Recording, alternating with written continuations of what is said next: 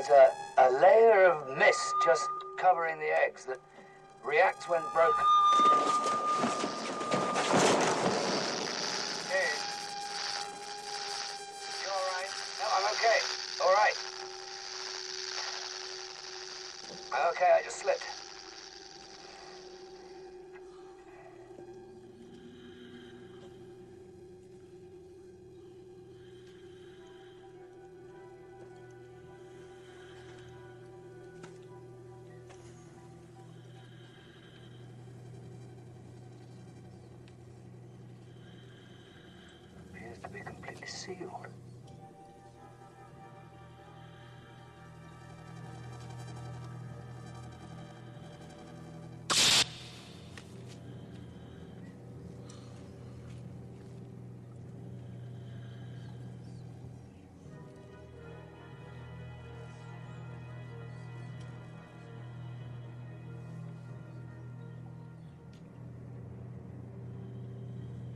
Movement.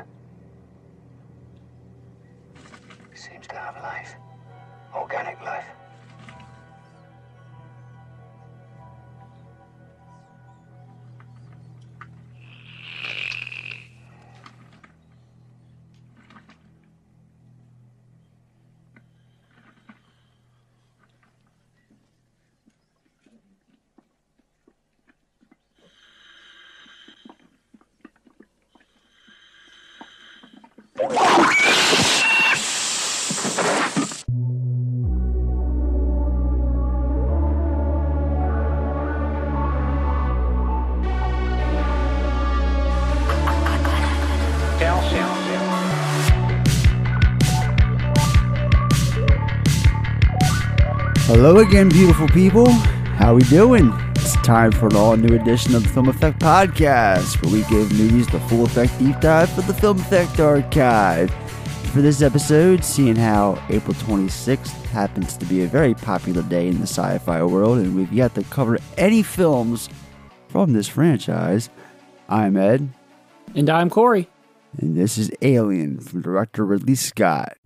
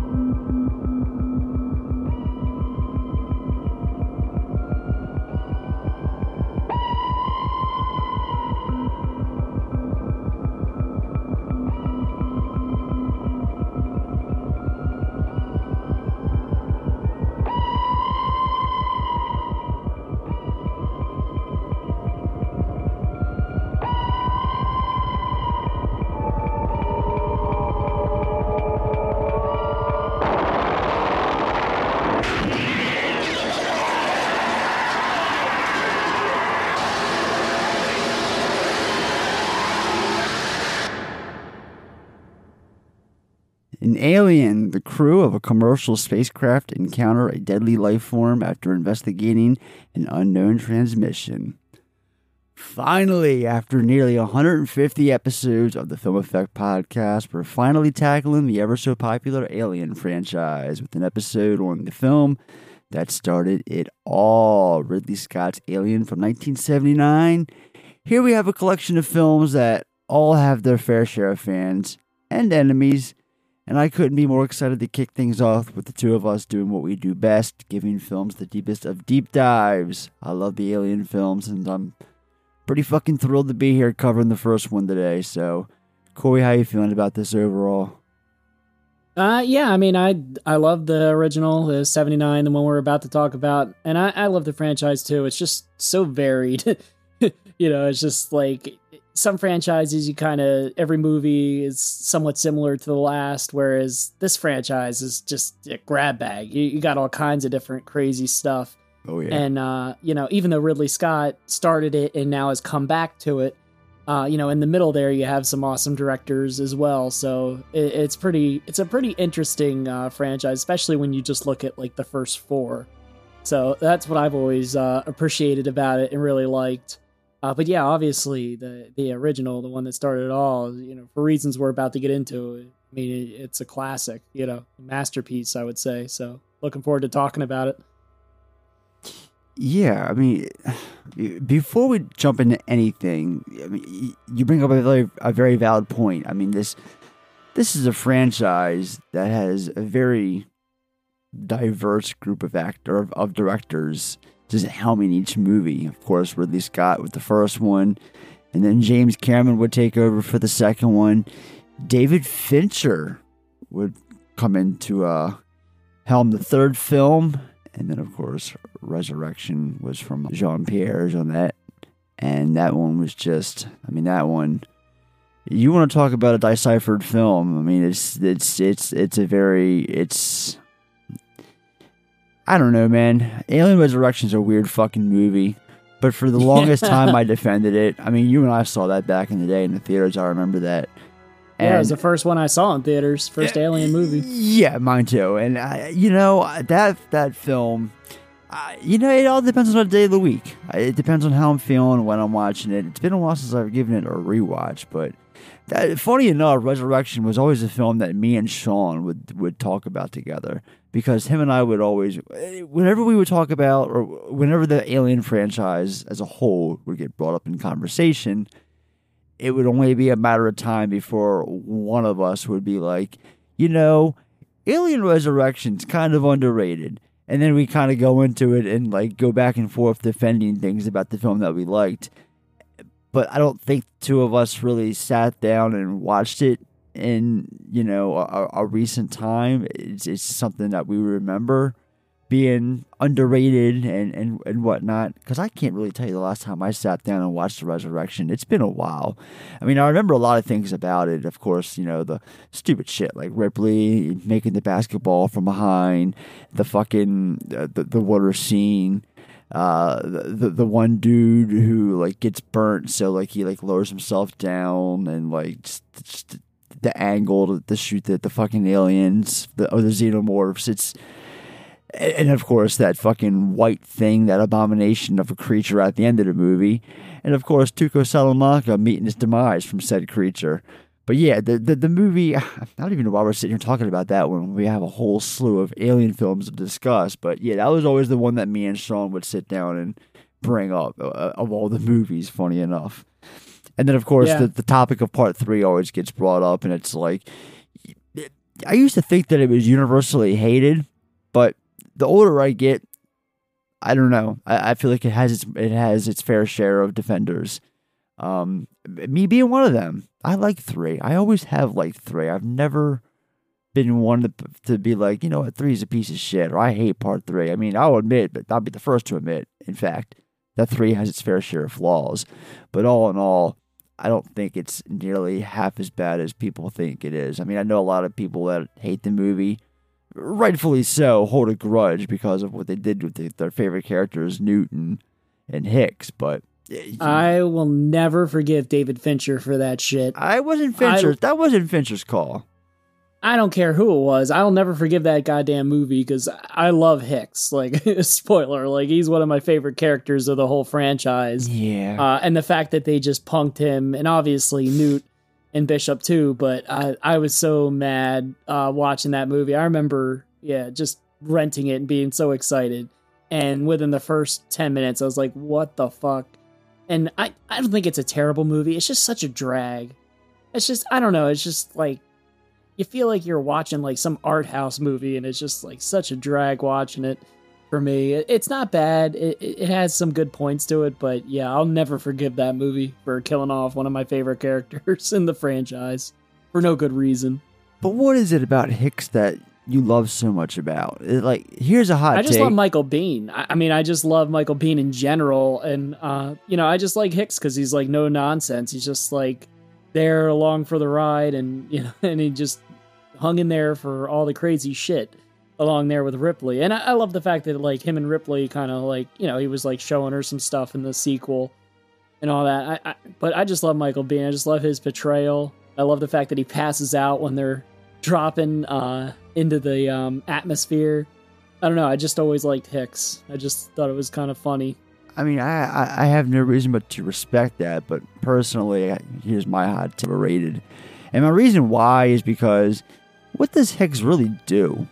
You know, it, the, the entire fucking final act of the movie he spends on his ass, like fucking knocked out and shit. Like he doesn't really add anything. He's, I mean, I'll be the first to admit that Michael Biehn's the fucking awesome guy. I mean, yeah, of course. Uh, you know, Kyle Reese, who don't love that guy, but I just don't. I've never really understood the universal love for the Hicks character. That's why, to me, like it doesn't really bother me that they kill him off in between movies.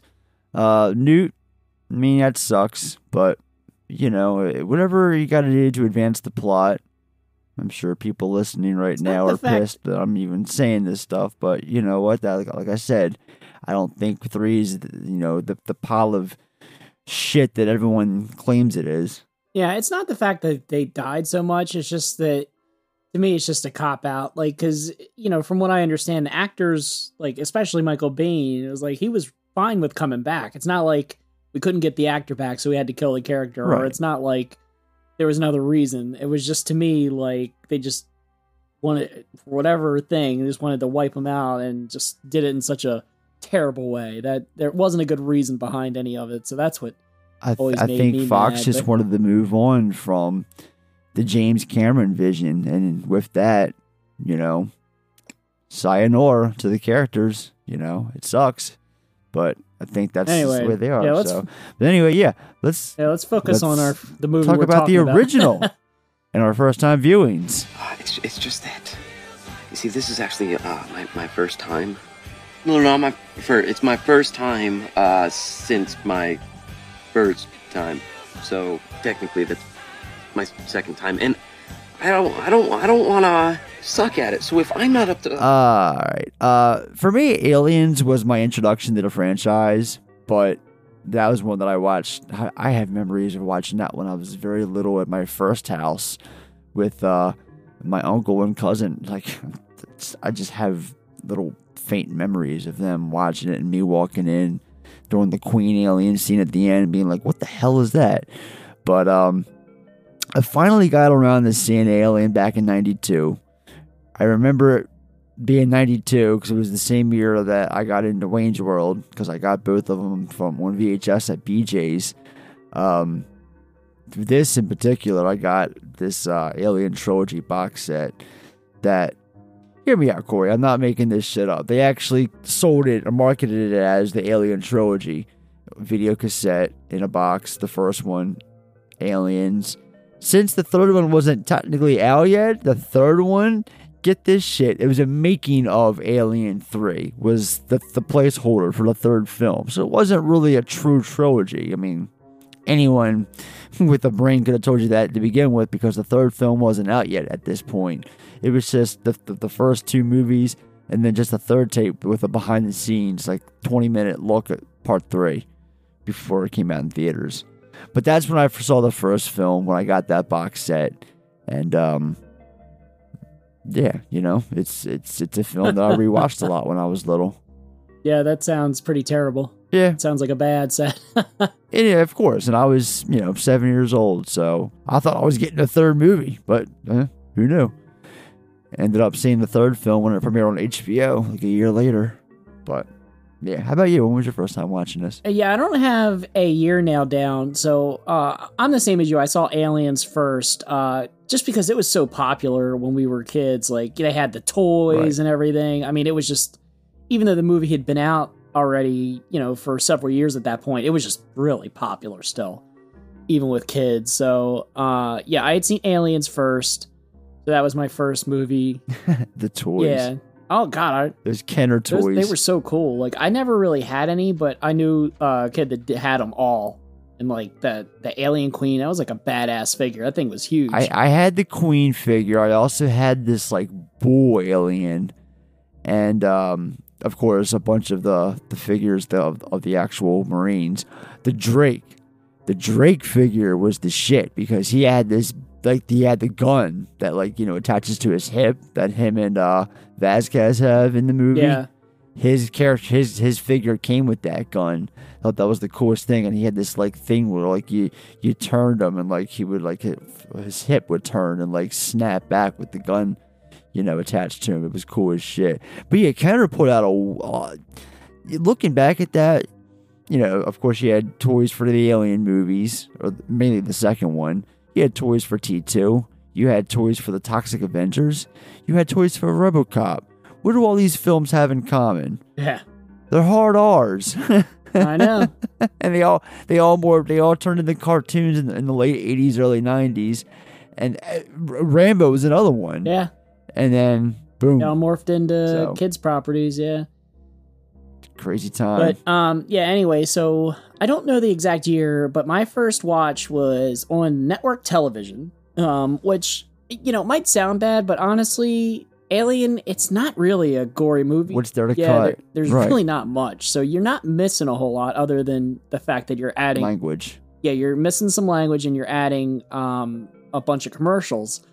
But honestly, I don't feel like I was hampered that much when I was watching it. It was in the middle of the day. I remember it was during the summer because my parents were outside. I think they were entertaining some friends, and I was left inside to my own devices. uh, That yep, out. and I was watching it uh, by myself, uh, eating pizza, just downstairs watching this. And I didn't start at the very beginning. My first watch, I actually my first scene was the chest burst scene, um, and then I went from there. So I really only watched like the last, Half of uh, yeah, the last half of the movie, um, because I remember watching it that first time, and I was like, "Oh, that's so cool!" And of course, I'm young; I didn't realize it was only half the movie. I assumed it was like at the beginning.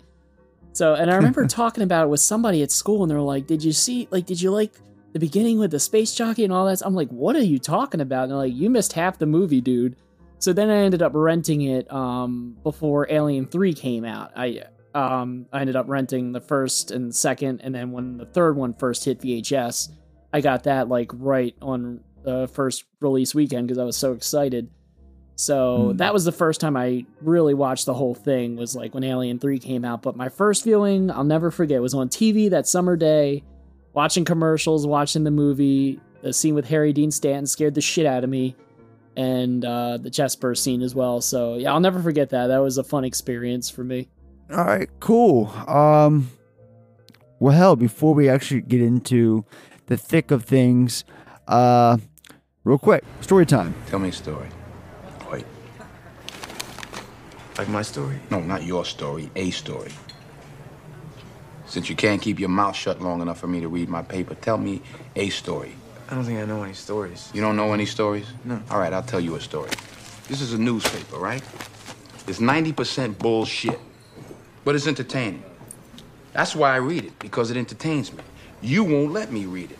So you entertain me with your bullshit. Tell me a story right now. Go. Since we're finally giving the original Alien our style of deep dives, it's only fitting that we talk about the main inspiration of this particular film, and that is H.R. Giger.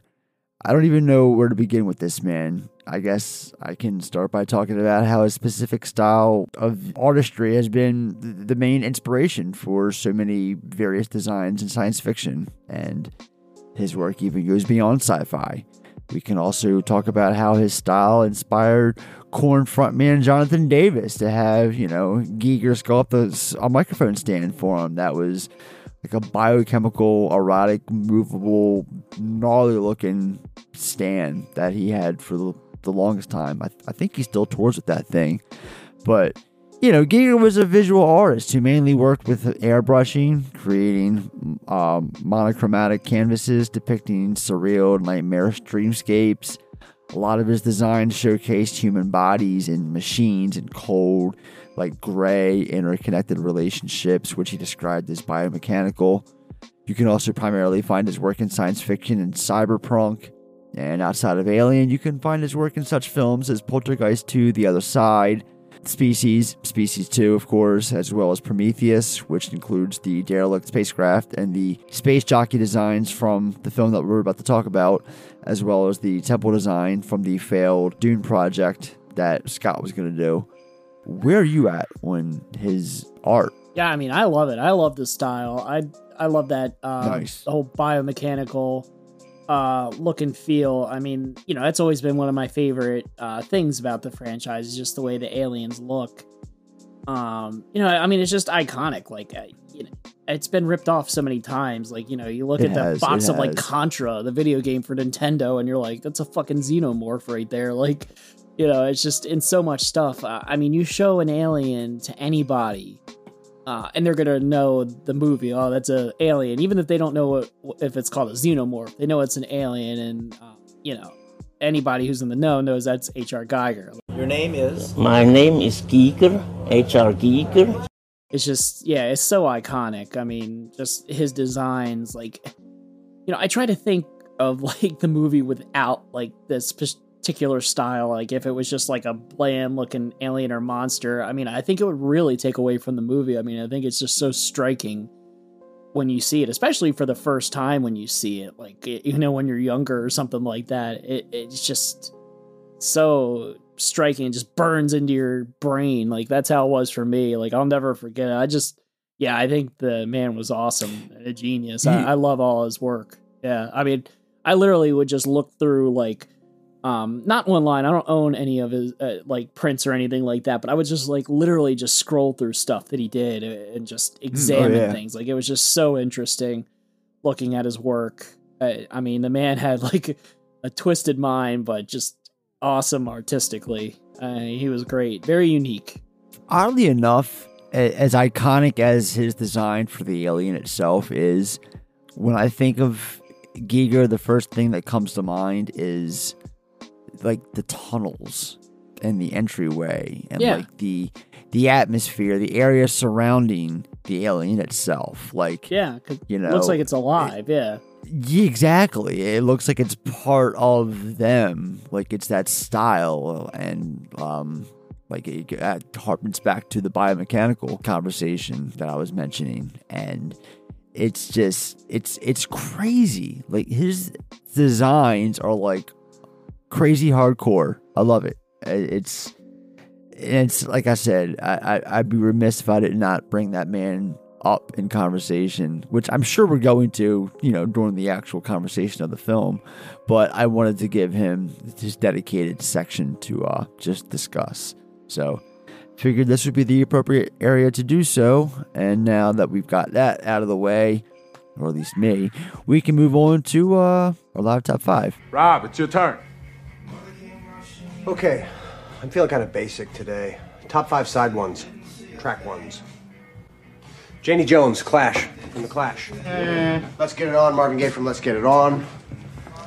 Nirvana smells like Teen Spirit off of Nevermind. Oh no, Rob, that's not obvious enough. Not at all. How about uh, point of no return on point of no return, Lewis? So you can uh, get up. Shut up, shut up. White Light, White Heat, Velvet Underground. Okay, that would be on my list. Though not on mine. Massive Attack, No Protection. The song is Radiation Ruling the Nation. So, you know, I wanted to keep it basic, and we've done so many of these top fives. Uh, I just figured, you know, first alien film, why the hell not? Top five alien films. Uh, so honorable mentions are the two the AVP movies, and A- AVP and AVP Requiem. I mean, they're not the worst movies I've ever seen, but they're sure shit not going to make my top five. That's all I got to say about that. Although number five is Alien Resurrection, and we just talked about that briefly. Um, I, I, I figured um, it, it's definitely a movie that, like I said, it's it oddly enough gets brought up a lot, but I don't know. Before I even say another word about that this movie, I feel like I should give it an appropriate rewatch. It's been a while, so I should do that. So for now, it's gonna linger at the bottom of my top five. How about you, Corey? Yeah, so um, you know, obviously there's only so many alien films. So my honorable mention, the first Alien versus Predator, even though it's PG-13 and you know, it might be kind of dumb in certain places, but it's not bad. I don't I would say there's only one Alien movie that I dislike, and that's Alien versus Predator Requiem. That movie fucking sucks. I don't know if what you've seen it. in that movie? Because you can't even see you can't anything. see shit. It's bloody, but like you don't care about any of the characters. You don't care about anything. Like it's just bad. Like you know, the first Alien versus Predator, it's not that great, but it's okay. At least it has some good scenes. It feels like I'm watching an Alien and versus Predator movie. The, the Requiem just felt like it was like a slasher B movie sci-fi. Like it just it was bad all around. That's probably the only movie I would classify as that I do not like. I actively will not watch again, and I do not like. Any of the other ones are fine in my book. Um, and then Alien 3 didn't make my list either. Um, I know that movie has fans. Um, it has some good points. Uh, but for the reason I mentioned about killing off one of my favorite characters of the franchise for no good reason. And also, like I said, it's just kind of a drag. It's just drab. Like you're just in like this monastery monk art house flick. And it's just I don't know. Like it's just it's not an enjoyable watch. Like I, I've seen it several times. I'll watch it again. It's not bad. Like, you know, if I'm watching the franchise, but it's just not enjoyable. Like it's not an enjoyable sit like a lot of the other movies are. So that's why I didn't make it's my just list. Ripley and a bunch of like bald, horny guys. I, I mean, it sounds like a fan fiction type thing almost when you think about it. kind of. It, it- it's kind of like something that you'd expect Ronald D. Moore to have written.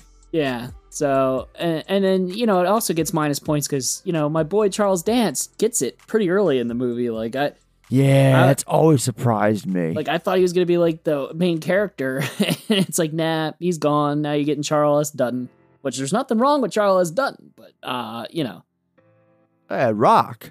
Fucking love Charles S. Dutton. I, I love him Baltimore, too, baby. But I love me Charles Dance too. Like I would have like a little bit of both, a little bit of Ebony and Ivory. You know, like uh, I would Well, how about how about a little surprise appearance? Uh, appearance. Listen to me. It's not even a fucking word. Surprise appearance from Lance Henriksen and his fucked make up any. beer. That doesn't even make any goddamn sense to me. That whole thing. But anyway, that's opening a whole nother can of worms. Can someone explain that to me? Like, why is his fucking ear just like hanging off at the end of that movie? I don't goddamn know. I don't understand that whole thing. So, but anyway, um, my number five, uh, same as yours, Alien Resurrection. Uh, I enjoy the film. I think it's fun to watch as a fan. Like, I Ripley is so over the top. I mean, it's like Ripley mixed with Snake Plissken is the best way I can describe that character in that movie. Like with the basketball, and just the way she's like kind of a like she's Ripley's You're really making me want to watch Alien Resurrection now. yeah, like Ripley's always been a badass, but now she kind of like is a confident, more confident badass. Whereas like Ripley always felt somewhat vulnerable in the other movies. This one, she's like, "Nah, I'm a fucking superhero now, bitch. Like I'm gonna do what she's I a want." clone. I know, I know, but it's just so ridiculous and over the top. The other characters are so True. stupid. Like uh, Brad Dourif in that fucking movie, I will never forget Brad Dourif in that movie. Like, oh, the Making baby! goofy ass faces. Like, he's stuck to the wall. He's like, oh, it's a baby. He's like snarling at the alien. I love you. Like, like uh, Brad Yeah. Dourif. I love him in that. It's kind of weird, but I fucking love me some Dan Hedaya. Just shows oh, yeah, up, Dan Hedaya. gets the back of his head just knocked out, and his brain Yeah. like, reaches to the back of it and pulls out the little brain matter before he collapses. You know, Tuco Salamanca's in that movie. It's a solid fucking cast. yeah. Michael Wincott. It's got a hell of a cast. The dude from fucking uh, CSI Gary who fucked his yeah. life up. Yeah, and uh, the fucking and Ron Perlman. Ron Perlman's in this fucking movie, dude. Yeah, it's it's got a solid cast. I mean, and the fucking the the quirky Frenchman from Amelie is in it in the wheelchair. yeah. Now, if you're if you're looking for uh, horror or ser- serious movie, now if you're looking for like a silly action movie, then you're in. Like it's entertaining, and the production value is pretty good on the movie too. So that, that's why it makes my number five. I have no disillusions. It's not a good movie, but it's enjoyable as a fan of the franchise. All right. Um, number four, Alien Covenant. Uh, I would like to say, I, I would like to think that this is the more underrated film of the franchise. I, again, it got a lot of hate and still continues to get so much hate to this day, uh, or I feel like it does. But no, I just had a fucking bloody good time with Alien Covenant. I just think it's a fun movie to watch. It's it's a return to form. You got Ridley Scott back. Uh, yeah, the computer imagery is eye rolling, especially when the chest burster scene happens for the first time, and it's like just this CG mess, and it's in this dark area, so it's like the computer effects like really stand out. So it just looks like it's like a wasted opportunity. But you know, I still had fun with it. Uh, just this alien just picking people off, just like in the original, one by one on this planet. I like how they kind of tied in Prometheus to it, although I'm not a fan of the way they did my girl. Um, Noomi Rapace. Yeah, yeah, yeah. Thank you. Her. The way they did her fucking wrong in between films.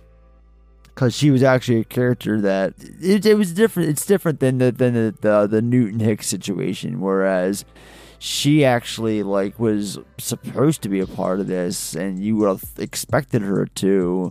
And she actually like brought she's fucking heroine, you know. Like she played a huge role in in the movie. She's the lead. She's the survivor. It's kind of like you're just picking off your goddamn uh, uh your heroine like in the next slasher film. You know, it's it's like one of the situations, like Alice from Friday the Thirteenth or Kristen from Nightmare on Elm Street. You get my drift? But um, you know, all star cast. Like I said, return to form, and you got Ridley Scott back in the director's chair. And like I said, I just think it's an, an underrated film. I think it's fun as hell. And uh, yeah, number four for me, Covenant. Yeah, mine's number four too. Alien Covenant. Uh, yeah, it, it was back to basics. Uh, like I think probably the most fun scene for me in that movie was the scene with the crane. Uh, when they're you know trying to lift the spaceship. You're gonna off. say the flute scene. Yeah. The- no. yeah, like the crane when they're trying to take the um, spaceship off. Like that was a pretty good Yeah, scene. yeah, yeah. I thought that was Yeah, pretty was. creative uh, and pretty entertaining. Complete fucking waste of James Franco.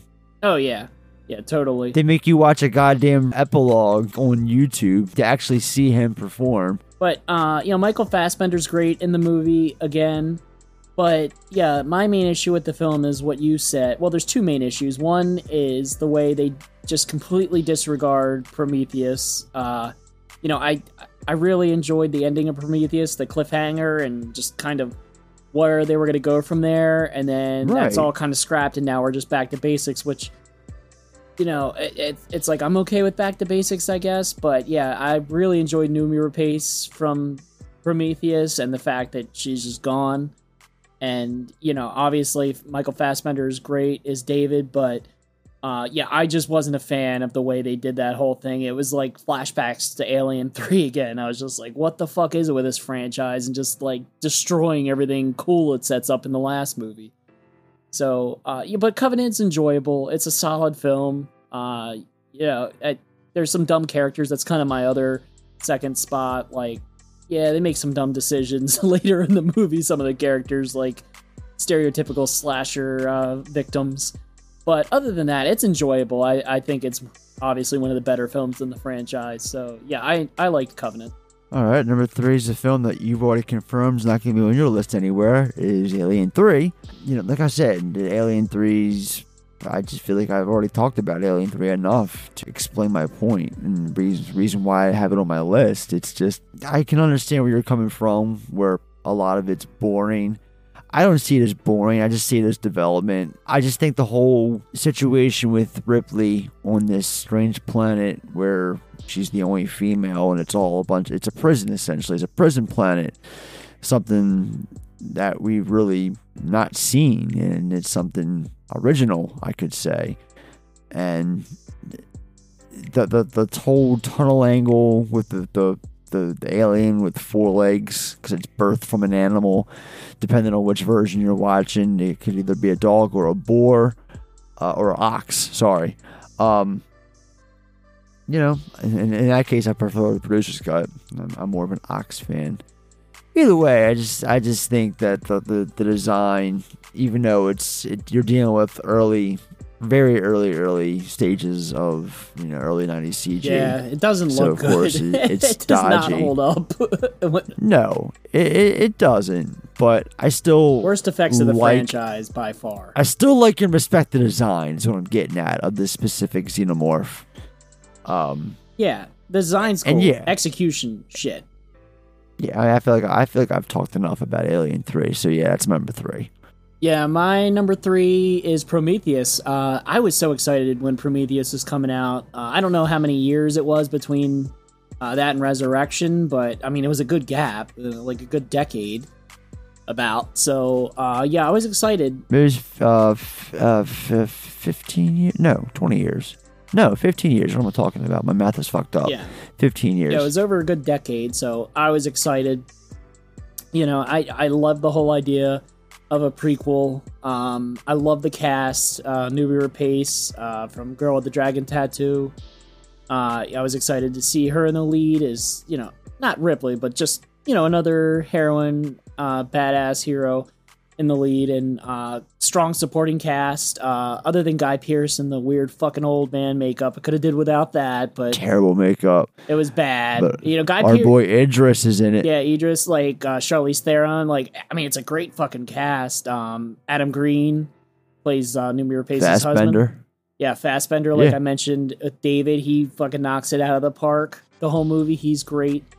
Uh, but yeah, the old, man makeup. I love Guy Pearce. I mean, he's he's awesome, but the makeup is just weird. I don't know. I, I, I just cast an old person. I don't know why they did that. I don't, I don't understand that decision, but whatever. I, I really like the story. I like going into the space jockey history and the prequel history. I thought it was really cool.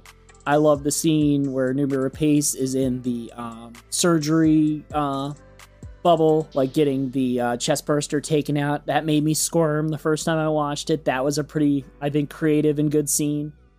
Um, and I love the ending, the way they set up for more adventures. Obviously, it doesn't pay off, but uh, at the time, I was really excited.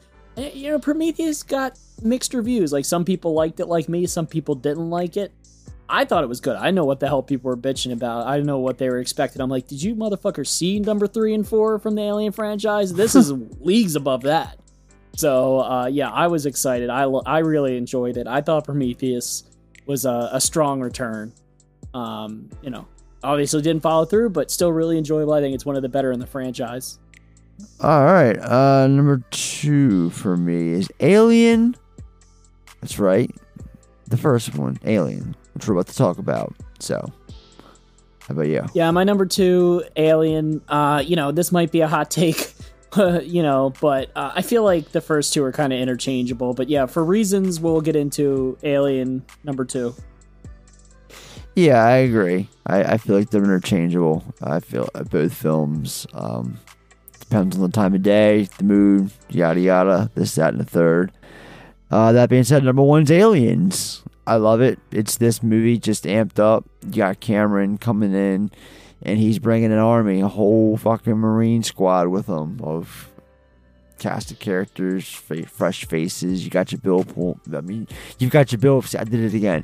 You got your Bill Paxtons. You got your Paul Reisers. You've got your uh, Jenette Goldsteins. You've got a lot of people coming into the fray. A lot of Michael Biehn people. Uh, Lance Henriksen, so many. Uh, the, the Queen Alien. You've got different. You got a whole different variety of xenomorphs in this one. He just takes this movie and just fucking amps it up by like fifty.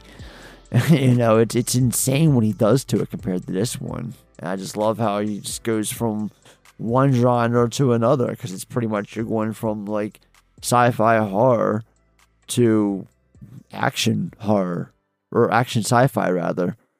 So it's it's it's interesting. I I just love the way he's able to just do something different, keeping the same idea though, but just breaking out and just having fucking fun.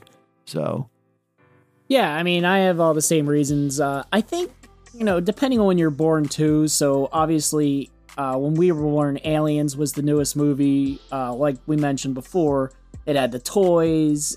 It was just hugely popular in the early 90s.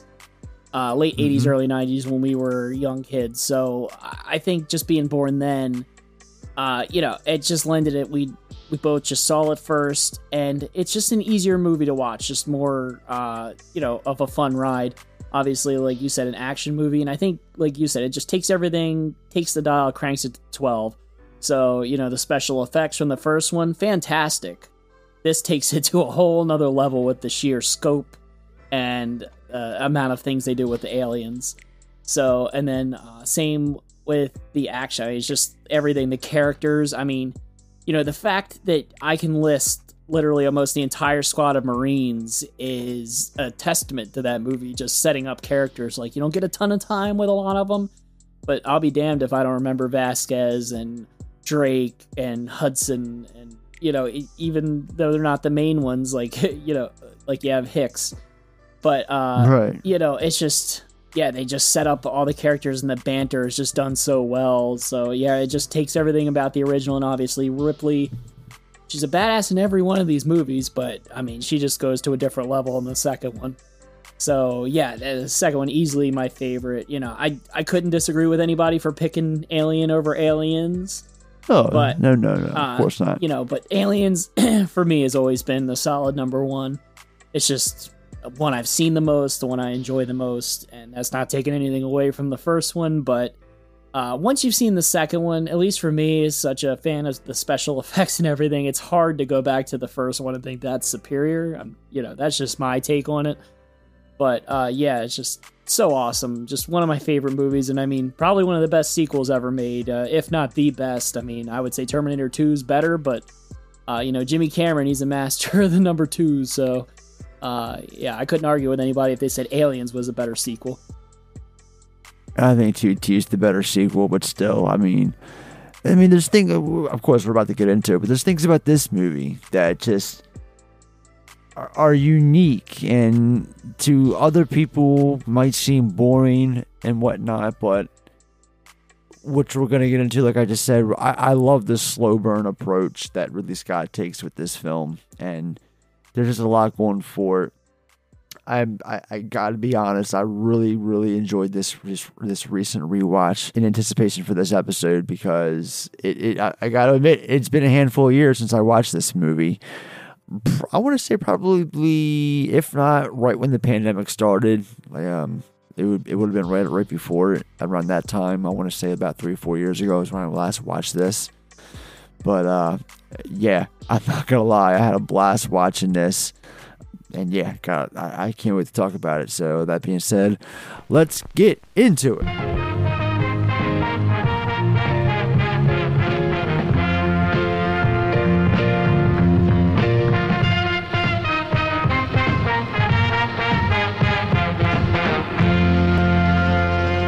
Here we go!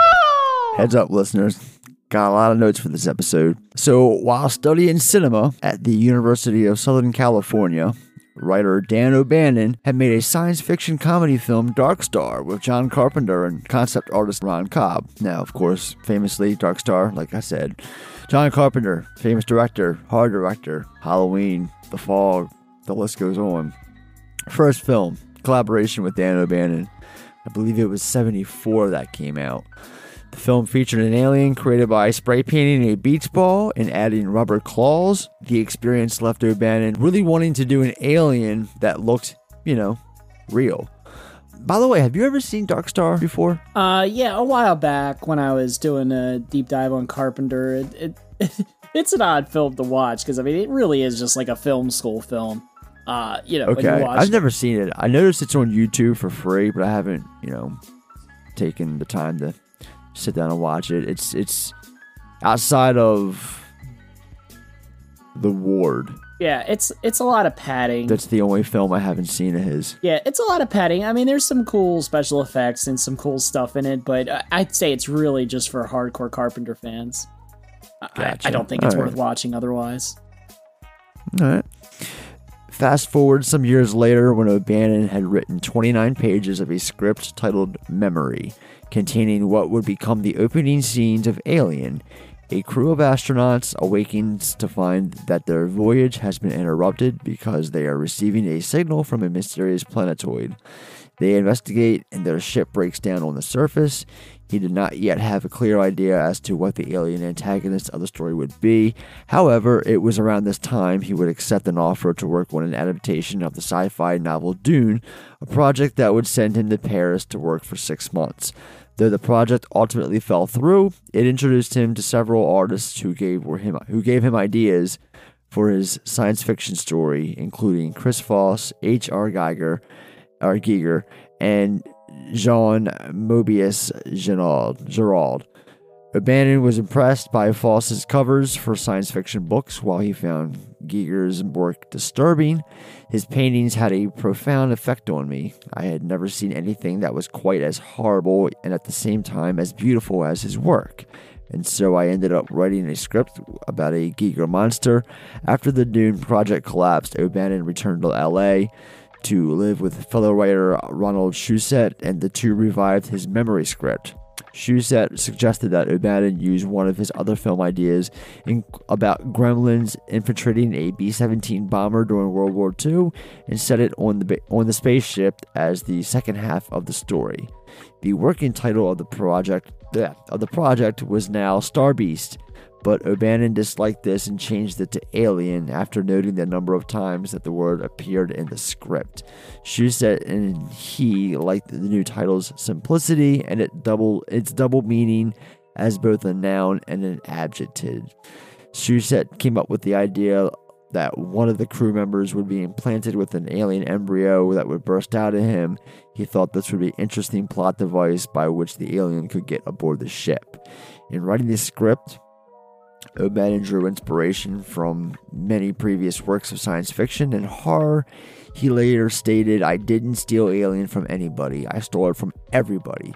The thing from another world inspired the idea of a professional of professional men being pursued by a deadly alien creature through a claustrophobic environment. Forbidden Planet gave O'Bannon the idea of a ship being warned not to land, and then the crew being killed one by one by a mysterious creature when they defy the warning. Planet of the Vampires contains a scene in which the heroes discover a giant alien skeleton, which looks just like the space jockey. We'll get into that later on. This influenced the Nostromo crew's discovery of the alien creature in the derelict spacecraft. O'Bannon has also noted that the, the influence of 1953's Junkyard, a short story by Clifford D. Simak, in which a crew lands on an asteroid and contains a uh, and discovers a chamber full of eggs. All right, so like I said, a lot of notes. They filmed over 14 weeks from July 5th to October 21st, 1978, over in London at Shepperton Studios, while model and miniature filming was done at Bray Studios in Water Oakley, Berkshire. The production schedule was short due to the film's low budget and pressure from 20th Century Fox to finish on time. All right, let's get into the film. Uh, we open with the film's iconic title card reveal. Opening credits set to a space backdrop blended with Jerry Goldsmith's heart pounding score, and the title slowly appearing at the top of the screen. This is kind of iconic. I, I this is um, taken straight from the trailer. Actually, the the trailer was just like this. I don't know if you remember the trailer, how it plays out, but it has the same effect with the, the, the title slowly forming throughout with various scenes of the film playing throughout various points. Yeah, I don't remember the trailer, but yeah, that the whole alien text at the beginning, yeah, that's pretty uh, memorable. I always remember that. Yeah, doesn't Cameron do it again with for aliens? Yeah, I think aliens the same thing. Yep. I thought I thought so too. So, all right. After the title, we get a shot of the Nostromo commercial towing vehicle along with its information and text telling us that there's a crew of seven carrying 20 million tons of mineral ore that is returning to Earth. Ridley Scott's here like, fuck your exposition.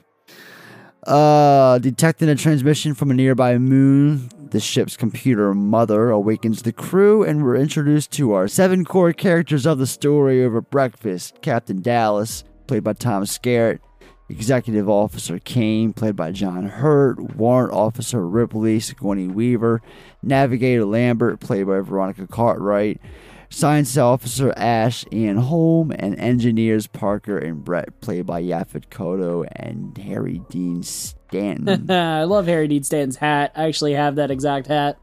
that hat's fucking awesome, yeah. dude. I love that fucking trucker hat that he's wearing so yeah, the, the role of Ripley, uh, Ridley Scott stated that casting of Ripley it ultimately came down to two people: Sigourney Weaver. Can you guess who else? No, actually, I don't know. Meryl Streep. Oh, yeah, I can't really lose on that situation, I guess. Yep, yep. the two actresses had met. They were actually college mates at Yale. Ultimately, Weaver was offered the job because Strep, Streep was mourning the death of her partner John Cazale over the time of casting because he passed away in the late seventies, right after Deer Hunter. So, yeah, I mean, I can't really say I I can picture Meryl Streep in this role. I think this is too much of a demanding role for her. Um, that that that it's not to say that she's not a, a physically demanding actress. I'm just saying, um, like, I can't see her. I can imagine her in this movie. I cannot imagine her in Alien Resurrection. Holy shit. Dude. No. Because by this point, by that point, even shit, by that point of her career, like, no, she wouldn't be called dead reprising these fucking roles. No way. I know. Hell no. I think, honestly, if, if she was cast, I think it would have been a one and done. I think they would have had to either recast Ripley or uh, go a different route. I don't see her coming back. Maybe for Aliens, I don't know, but I, I wouldn't see her coming back for the sequels either. Not like Sigourney Weaver did. Be like, Alien Resurrection Hold on, Fox. Let me get back to you. I got Wes Craven on the line. He wants to offer me his latest drama. That's right. Wes Craven's doing a goddamn drama. So, according to Sir John Hurt, he was considered at the beginning of casting to play Kane, but had already committed to Zulu Dawn 1979 that was set to take place in South Africa. So Jon Finch got the role instead of Ash. However, two separate incidents occurred which got Hurt the role. First was the fact that he was banned from South Africa because the country mistook him for John Heard, yeah, the other actor, who strongly opposed the apartheid. Apartheid, yeah. Uh, Hurt points out that he was also opposed to it too, but was lucky enough not to get blacklisted so he was unable to do the other movie. Second, Finch became seriously ill from diabetes on his first day of shooting and had to pull out. In a desperate attempt to prevent further delays to filming, Sir Ridley Scott immediately drove over to Hurt's home in England to get him on board. Scott pitched him the script over the weekend, and Hurt arrived on set Monday morning with little to no sleep to begin filming. So we see Dallas get the call from Mother and he goes in to speak to the program alone. Per company policy, they must go into the, the, the moon where the signal was set and they had to investigate. So this room that he goes in, it's your typical fucking sci-fi, like it's like your 2001 A Space Odyssey esque little setting. He goes in, it's all like just flickering lights. It's it's it doesn't get much more basic than this. Yeah, I really like it. I love the 2001: A Space Odyssey aesthetic in this movie. You know, it's 2001 is so influential. It, you know, it. Oh yeah, just, you can definitely see it in this movie. You see it in this movie, but what I like about this movie is it blends that. It doesn't just have that though. It blends that with more industrial stuff as well. Like I, I like the ship because it's varied. It has like the sections, like you know, this part with the mother um, you know, communication area. It's very 2001. But then, like, later when you're down in, like, some of the lower parts, it really is more mechanical and more like a real feeling ship. So I, I like the fact that there's kind of oh, that, yeah. that uh, balance in it. It's not just all shiny white Stanley Kubrick stuff. It has that, but it has the other stuff, and it has like that 80s vibe too, with like the old CRT TVs with the MS DOS yeah. text going across. I mean, it might be kind of silly now to watch it, uh, you know, but it, it's so cool looking. I the design of the ship is definitely one of the strong suits of this movie. I, I love the oh, design. I, I, I agree tenfold. I mean, when I think about this movie, there's just it sounds so basic on the out from the outside. It's from looking in. It's like it, it's like you're just on paper. It's a movie about uh, seven people on a lonely ship uh, trying to survive a soul alien. So there's so many different like settings on this ship alone. Like one of the best things, one of my favorite things about this movie is just the different set pieces. Like you've got the the the leg the landing leg room where you know uh, uh, poor Harry Stanton meets his demise later on. you've got the hallway, just just the way the hallways look when they're just you know moving around. It's it's just it's it got this cool like claustrophobic esque feeling to it, but just the, the the look and the whole futuristic aesthetic. Uh, you know, the, again, it's that the whole 2001 you know vibe that I dig. Just the only thing. I don't know. Maybe it's just too basic. The mother room. This is the only set piece of the of the entire film where it's just. I don't know. I'm I'm not like in awe over like I am over everything else that we see throughout the film. So that's just me though. Who knows? So we get this short or this sort of extended sequence played out through various scenes of the crew manning their stations and working together to scan and find Earth, only to find out that they've been rerouted for a nearby moon. When Parker vocally objects to this because of the pay, Ash explains that per company policy, they're required to investigate any distress signals sent out, and that's part of the contract. No bonus money. Oh, yeah, right. I just forgot something, man. Uh, before we dock, I think we ought to discuss the bonus situation. Right. Brett and I, we think we ought to, we deserve full shares, right, Right. baby? You see, Mr. Park and I feel that the bonus situation has never been on a an equitable level. Well, you get what you contracted for, like everybody else. Yes, but everybody else uh, gets more than us. Alice, mother wants to talk to you. yes, son. Yellow lights for my eyes only. Yeah, Yaphet Kotto is all about that money in this movie. Well, so is Stan. They both are. Like they, they're, they're, they're, they're, they're, they're the two like They're the low guys. They're the half share. They're exactly. They're the guys who are like down at the the bottom of the totem pole, who are like pushing all the weight around. Basically, they're doing all the dirty work of this thing. So of course, you know they want to get paid. They hear everyone else is getting, you know, their bonuses and whatnot, and they're like, "What about us? You know, we're the ones doing all the work here." And they're not lying. Yeah. So it's it's great though.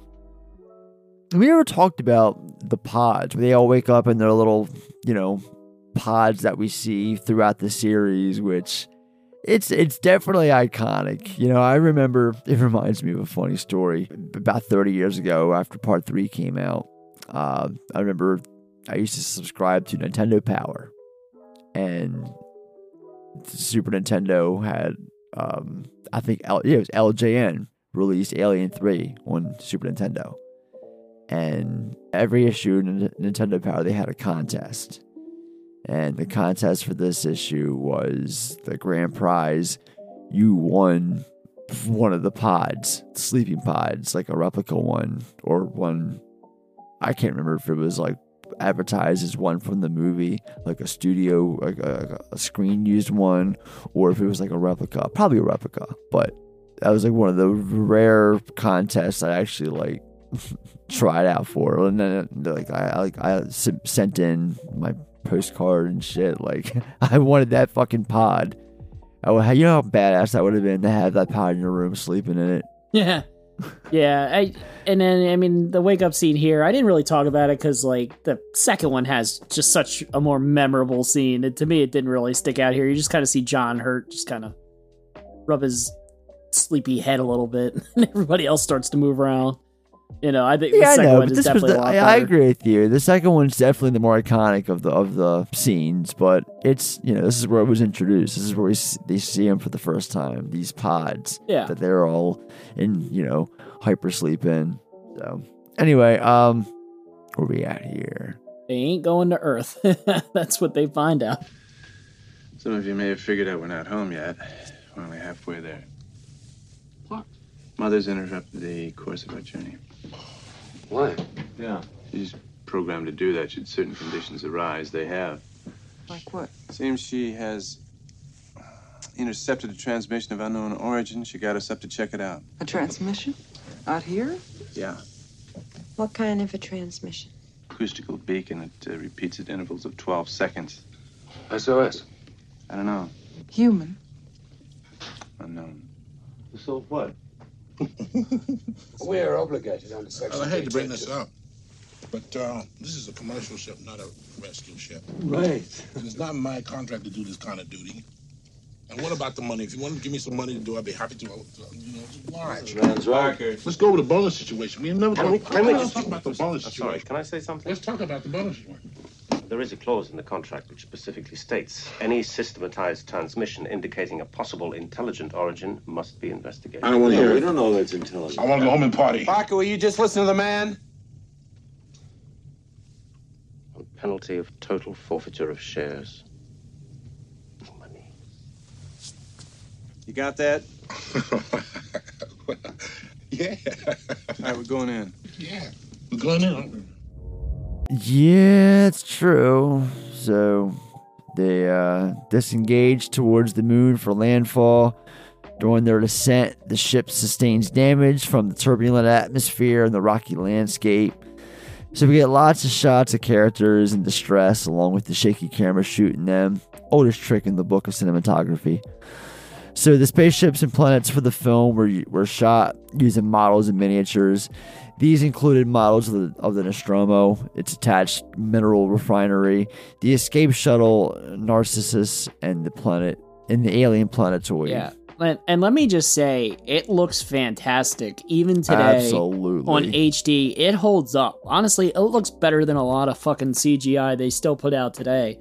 I mean, I'm watching this thing on, you know, like the high, I don't have uh, 4K TV, but, you know, like the highest high def setting on my TV. And I'm just watching this and, oh, I'm like, good God, the miniatures look awesome in this. I mean, like Star Wars level quality. Like everything looks great. Like the effects in this movie hold up. There's no effect in this movie in particular that I watched today, and I'm just like, oh, that does not look good.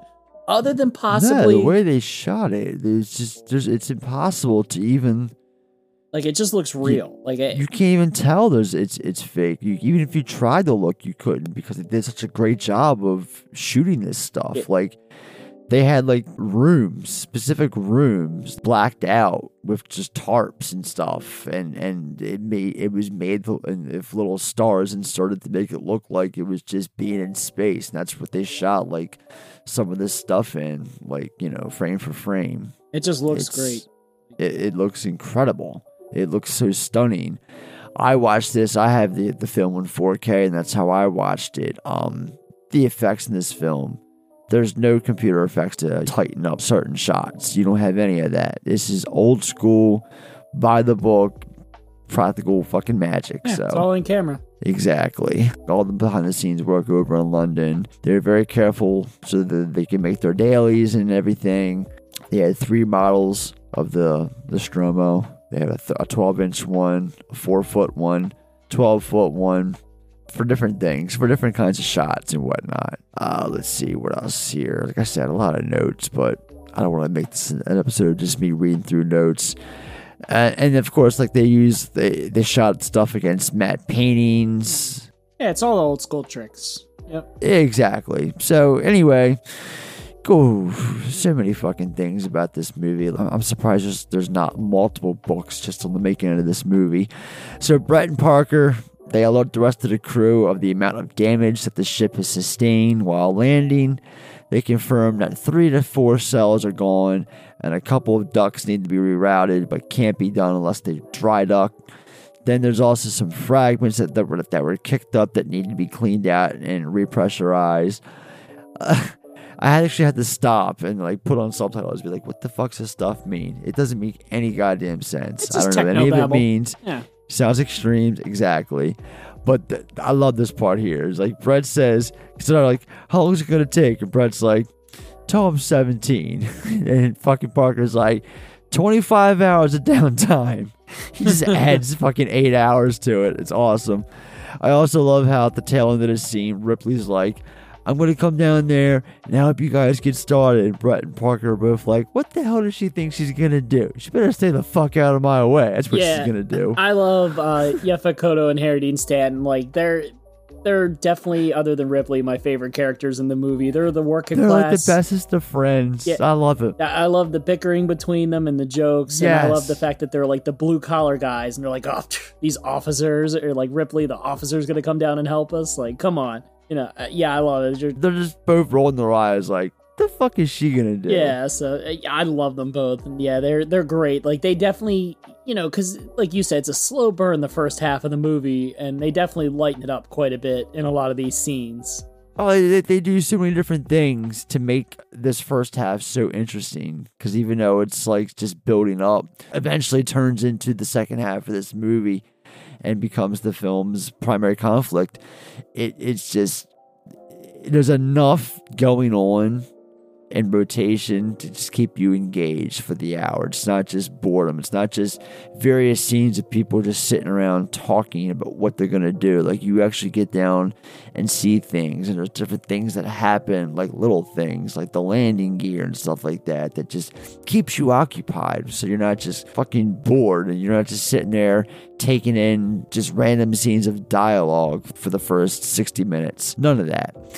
So yeah, rest of the crew figure out what elements they're dealing with while on the outside, while Kane volunteers to go out there with the team first, which consists of him, Lambert, and Dallas. Meanwhile, we get more bickering from Brett and Parker to Ripley about pay, and she assures them both that by law, they're guaranteed a cut of whatever they find while stationed on the planet. Can't say I blame them. They're probably underpaid for the work that they're qualified to do. It's probably a futuristic conflict that the movie doesn't touch on. Instead, they turn to being pirates for the future in an effort to make some extra coin. I dig it. The spacesuits worn by Tom Skerritt, John Hurt, and Veronica Cartwright were, were huge, bulky items lined with nylon and with no outlets for breath or condensation, as the actors and actress were working under the hot studio lights and conditions in excess of 100 degrees Fahrenheit. They spent most of their time passing out. A nurse had to be on hand at all times to keep supplying them with oxygen. It was only after Ridley Scott's and cinematographer Derek Vinland's, Vanland's children. Yeah, so get this. For another trick that they use for the camera to make things look bigger, they pull the camera back against these models to give off the illusion that it's bigger and that the characters are small and the camera is, you know, far back when in reality it's not so far back. It's just a little person. Yeah, forced perspective. Yeah, Exactly. The When the book. kids and the kids were fucking passing out in these suits, dude. His own kids. And it's about here when three members they find this derelict alien ship, lose contact with the rest of the crew as they enter, and they find the pilot, or more commonly known to fans as the space jockey. So the pilot almost didn't make it into the film at all. As production costs continued to mount, Fox pressured Scott to scrape the large pilot set altogether, complaining that would be very expensive to build and yet would only feature it was only going to be featured in one brief scene. However, Scott insisted it was an important part of the film, necessary to elevate the picture above lowly B movie status, and the studio eventually relented Yeah, brother, in the last 24 hours, I'm not kidding you. I have read through so many fucking notes on this movie. That's why I'm saying like it's hard to like decipher which notes I want to actually like bring up on this issue uh, on this episode because there's so many. Like it's crazy to think that this basic movie you know, it's just a simple movie about seven people on a spaceship getting picked off by this alien. And it's something so basic, yet there's so much going on behind the scenes. It's crazy. It's it's it's it's a lot. So yeah. I think this movie would definitely be missing something without the space jockey scene. It's because you're you're going on such a slow burn in the beginning of this film, and the characters are interesting. I mean, obviously it's an all star cast. Characters are interesting, but that only takes you so far. Uh, and yeah, I completely agree. These sets take this movie to a whole different level, especially with the space jockey. I mean, it's one I'll never forget. I mean, it, it's just so iconic, and it just adds something to this movie. Just it adds such a mystique and such a sense of world in this film. It's just it's just all inspiring. just watching it, even today, high def, everything still looks great, even with the matte paintings and sets. Mhm. Everything looks awesome. So uh, yeah, I I definitely agree with uh, Scott. Like, I, if this wasn't in here, this, I'm not saying the movie would be any worse or anything like that, but I definitely don't think it would be nearly as iconic as it is. But you know, this stuff is just awesome. So yeah, I'm glad that he fought and got it in there because it is important in my book. and then we get the egg chamber scene, which was actually it was filmed on the same set as the uh, space jockey sequence. The entire disc piece supported the jockey, and its chair was removed, and the set was redressed to create the egg chamber. Light effects in the egg chamber were created by lasers borrowed from English rock band The Who. the, band, the band was testing the lasers for use in their stage show on the soundstage next door. Ridley Scott's like, hey guys, mind if I get those from my upcoming science fiction horror movie? Let me borrow those fog machines too. Yeah, exactly. So then we see Ripley deciphering part of the transmission that brought them all there, eventually determining that it was a warning. Unfortunately, she can't relay the information to others who are currently on the uh, crashed ship. Nah, she was gonna go, but Ash is like, you know, what are you gonna do? By the time you get there, it's too late. You know, Right, exactly. Not shit she can is- do. Yeah, Ash is playing dumb. Let's just put it that way. So meanwhile, Kane discovers the chamber with all the large egg-like objects. When he touches one, an alien creature suddenly springs out, penetrates his helmet, and attaches itself to his face. And this scene is up there with other iconic genre scenes. Yeah. It was shot in post-production. A fiberglass egg was used in place that actor John Hurt could shine his light on it and see movement inside, which was provided by Scott fluttering his hands inside the egg while wearing rubber gloves. The top of the egg was hydraulic, and the innards were a cow's stomach and tripe. Test shots of the egg were filmed using hen's eggs, and this footage was used in the early teaser trailers. For this reason, the image of a hen's egg was used on the poster and has become emblematic of the franchise as a whole, as opposed to the alien egg that appears in the finished film. So the face hugger was made of sheep's intestine, and it was shot out of this egg using high pressured air hose. yeah. I mean, it looks great. It looks It does. looks It looks, real. incredible. Yeah, it looks real. It looks gross. I mean, it looks exactly the way you would expect like an embryo alien to look, or like a baby alien grabber. Yeah. like I, I mean, just the way like the knuckles and the hand. Like, Yeah, are- it's just so creepy looking. So they shot it out, and then they reversed the shot Shot and slowed it down. face. All right, Yeah. John, stand there. Bang. Stand there, John. Take one to the face. Oh man. So the face hugger itself was the first creature that Giger designed for the film, going through several versions in different sizes before deciding on a small creature with human-like fingers and a long tail. Dan O'Bannon, with help from Ron Cobb, drew his own version based on Giger's design, which became the final version. So then we see Dallas and Lambert carrying Kane back to the Nostromo. Ripley pulls rank, refuses to let them back on board she's without a 24 hour decontamination. Yeah, quarantine. She's smart. Honestly, that's what I would do too. I don't want them fucking people near me with that thing on his face. Like, uh, who knows? what yeah, they're. Dallas is like, yeah, he's got a living organism attached to his face. Let us in. No big deal. And she's like, uh, no.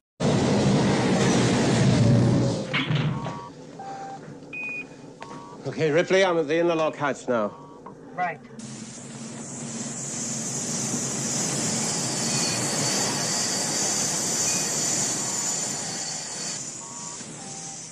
Hey, Ripley. Right here. We're clean. Let us in. What happened to Kane? Something has attached itself to him. We have to get him to the infirmary right away.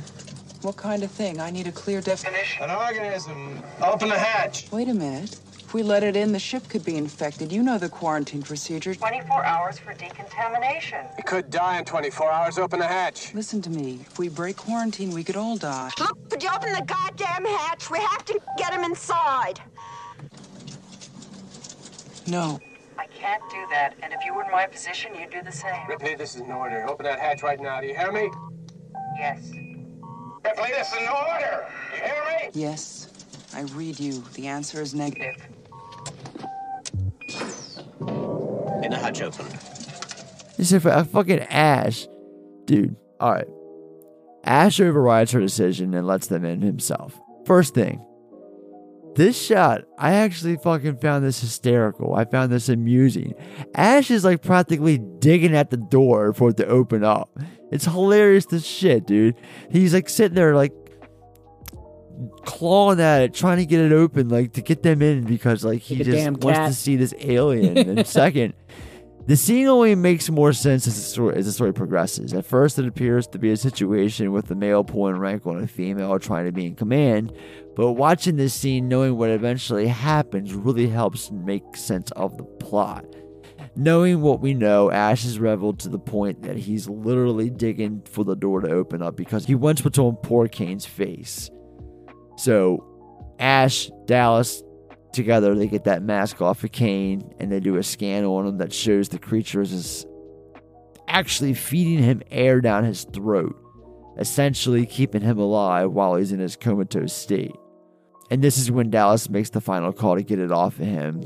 And Ash attempts to remove the creature and then stops immediately after he discovers the corrosive, you know, acid blood that drips down and starts going through floor by floor. And they all start running down, chasing after it. Because, for you know, it took me a couple watches as a kid to be like, why are they chasing it down like floor by floor? And then it makes sense. It's like, because if it gets to that bottom and at the very bottom, they're fucked. Yep, there's the hole. But yeah, anyway, it's just like such another iconic decision. I mean, I- you know, I think pretty much anybody who knows even a little bit about any alien film knows acid for blood. It's just such a cool decision because A, it just makes aliens more badass, more harder to kill. This is xenomorph shit right here, Yeah, right? but also like it makes sense for this context, like because if it didn't have the acid for blood, why couldn't you just cut the face hugger off? Like, what would be stopping you then?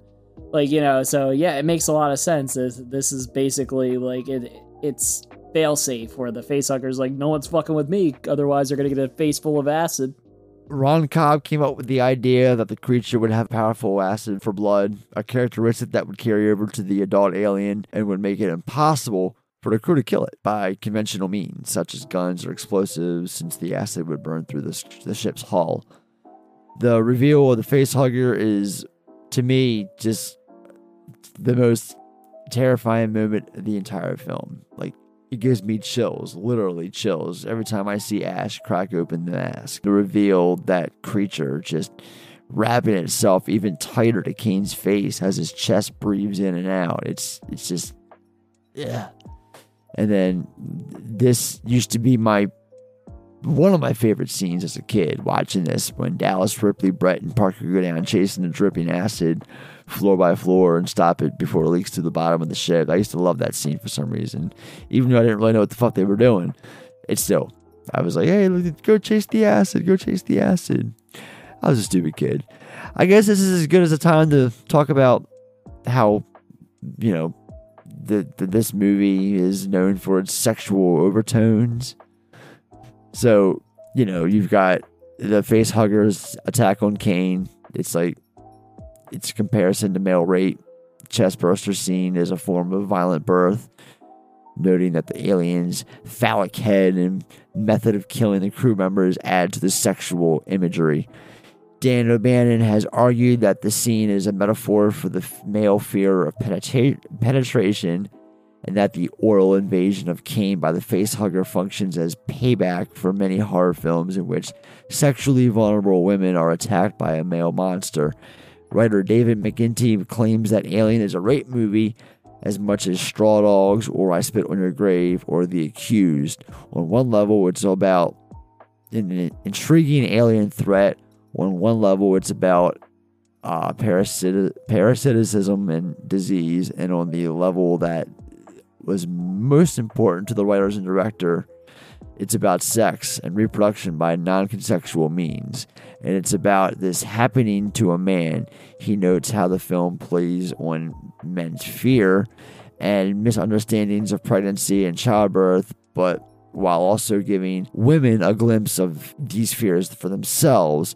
So, where are you at on you know the sexual overtones throughout the movie? I mean, it's definitely there. I, it's not in your face. I think with any good movie, you can either just take the movie straightforward, like it's just an alien and it's just attached itself to its face to reproduce, and yeah, it's survival.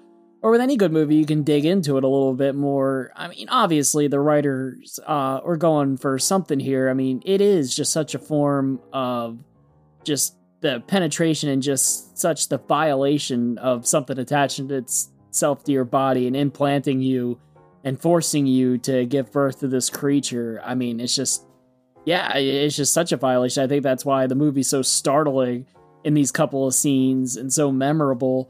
So, yeah, like with any great film, I think there's definitely different takes. I mean, I don't think, uh, you know, just with a lot of things, I don't think the writer had all this stuff in mind when they were writing it. They, you know, probably had, Bannon probably had something of this sort in mind. Definitely, I think like the male rape stuff is definitely a big part in there but you can read into it several different ways and i think that's what makes a great movie is just different interpretations of something you know but yeah i it, you know as a kid i didn't pick up on it as much but definitely more so now watching as an adult yeah it's just definitely something you turn on your head because i feel like in other lesser movies it would be the woman this would be happening to so it's definitely interesting that it's happening to a man and saying something about that you know Yeah, there's definitely something to be said about, you know, take for instance Kane when he goes to the egg chamber and right before he has the encounter with the face hugger, there's just something to be said about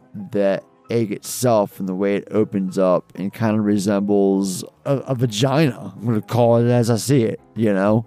There's just something very sexual about that. And then, of course, what happens afterwards with the face hugger coming out, literally impregnating him with something that eventually bursts out of his chest when he least expects it. And that's after this thing that's attached itself to his face and down his throat. It's I don't know. It's it's all over with that stuff. And and that's it though. Other than that, like as far as like everything that happens after that, as far as after the creature comes out of Kane and just kind of scurries across the table and deeper into the ship, that's when the sexual stuff kind of ends for me. Except for this little part at the end of the film, which we'll get into when we get to that part. So, but that's where it kind of like starts and ends for me. This is when we get the wide shot of the empty room that Kane's laid up in, with the shot panning around, and eventually lands on Ash doing more research on the organism attached to Kane when Ripley comes in, asking for updates on Kane and their guests. And what I really like about this scene here is how it eventually snowballs into these two characters going back and forth about Ash going over Ripley when she was senior command officer at the time of the three crew members trying to re enter with that unknown organism attached to one of them. Ash claims he was merely saving Kane and then asks her what she would have done in that situation. Again, it's a really great scene between these two here. And I do really like the tension that, that builds up between these two, which leads to, you know, the, the eventual climax to the reveal of him being an android. So, and her reaction to it at all. It's it's it's great build up, that's all. So Ash calls Dallas and tells him that he should have a look at Kane. And when asked if it's serious, Ash responds with, interesting. Cut to Dallas slowly entering Kane's room, along with Ripley. They find Kane laying alone without the creature attached to his face anymore, and they're looking around one by one, all over the place. They're in areas, and eventually it falls in front of Ripley dead, delivering a quick jump scare as it's eventually found. And after a quick autopsy of the face hugger, they confirm it's dead, and Ripley wants it gone, but Ash wants to keep it for further tests. And Dallas allows Ash to keep it for further testing against Ripley's wishes. The ship is partially repaired, and the crew continues their journey back home. And for the autopsy sequence that we see, which is more or less just a quick scene, more of a more of that than a sequence itself. Scott used pieces of fish and shellfish to create its viscera. So, yeah, man, Kane's back. There's no more face hugger. Ash is now in control of that, doing whatever tests androids seem to do. You know, everything seems to be happy go lucky. The ship's been repaired, or at least partially, enough for them to get home. Yeah, they all go home happily ever after. the end of the movie. Yeah, they all go home. They fuck the palm queen, and they all live happily ever after. Let me just say And this has been Alien from 1979. Let me just say one thing. Like, I can't believe that they would just let him like re-ingratiate with the crew, like, and start eating. I, I don't know. Like to me, like, yeah, the facehugger fell off, but wouldn't you quarantine him for a little while? Corey. I don't know. I just think it's very odd. this is one of my one question, one answers. I had two for this episode, and that was one of them. Yeah. How the fuck is Kane not in quarantine right now? He's just back eating with everybody. They're making jokes about the food. Especially Ripley. Like, what is she doing? I guess she figures, Like- fuck it now. you motherfuckers. Everyone else is doing it. No, this is all wrong. So it's the final meal before they're returning to stasis, and they're just everyone's happy go lucky. There's fucking Kane with everyone mingling, no quarantine, eating the cornbread and whatever fucking hack slush fucking shit he's eating, and he starts to choke and fucking. I love how Parker's trying to just kind of like ease the situation. He's like, "The food ain't that bad, baby." Yeah. And he's like, uh, uh, uh, and then he just starts just convulsing and, and fucking curls up and, and, and, and, you know, he's just having an attack. And they're trying to get him comfortable. We see Parker make numerous attempts to fucking get the spoon into his mouth so he can bite down on it. That goes unsuccessful. Um, and then it's just kind of like a quick blood spurt. Everyone's like, "What the fuck was that?" And then we have an alien. really? Maybe rubbing bacon. That's it. Cat down Selling television. coconuts and pineapples. The first thing that I'm going to do when I get back is to get some decent food. I can dig it, man. I'm telling you, I've eaten bird food and this, but then I taste it's better. You know what I'm saying? The other one over there. You pound down the stuff like this. Uh-huh. Listen, I'd rather be eating something else, but uh, right now I'm sticking to food. Well, you should know you know what it's made of. no, man. I don't want to talk about what it's made of. I'm eating this. What's the matter? The food ain't that bad, baby. Eat your What's wrong? What's wrong?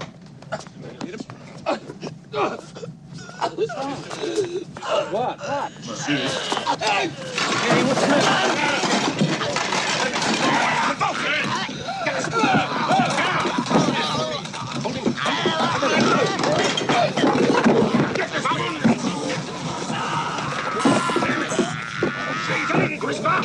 I'm trying.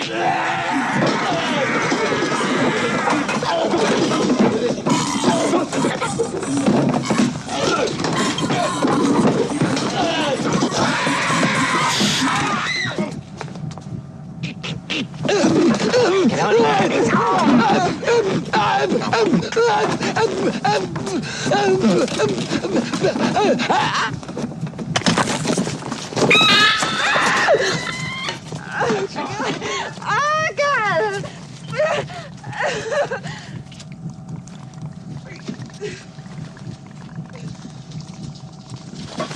No, oh, no, Don't no. touch it! Don't touch it! Ah!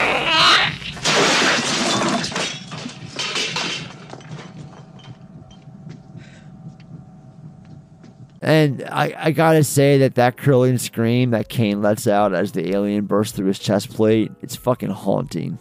It is haunting, brother. Yeah, and just the way like his hands are still twitching, like when the alien's Yes. coming out, like it's just a nice touch. Like he's just like still, because obviously at that point it's like a prosthetic or whatever, and it, it's like you know it it's it's something they made, but you can just see the hands twitching. It's just enough where you're like, oh god, that looks so gross.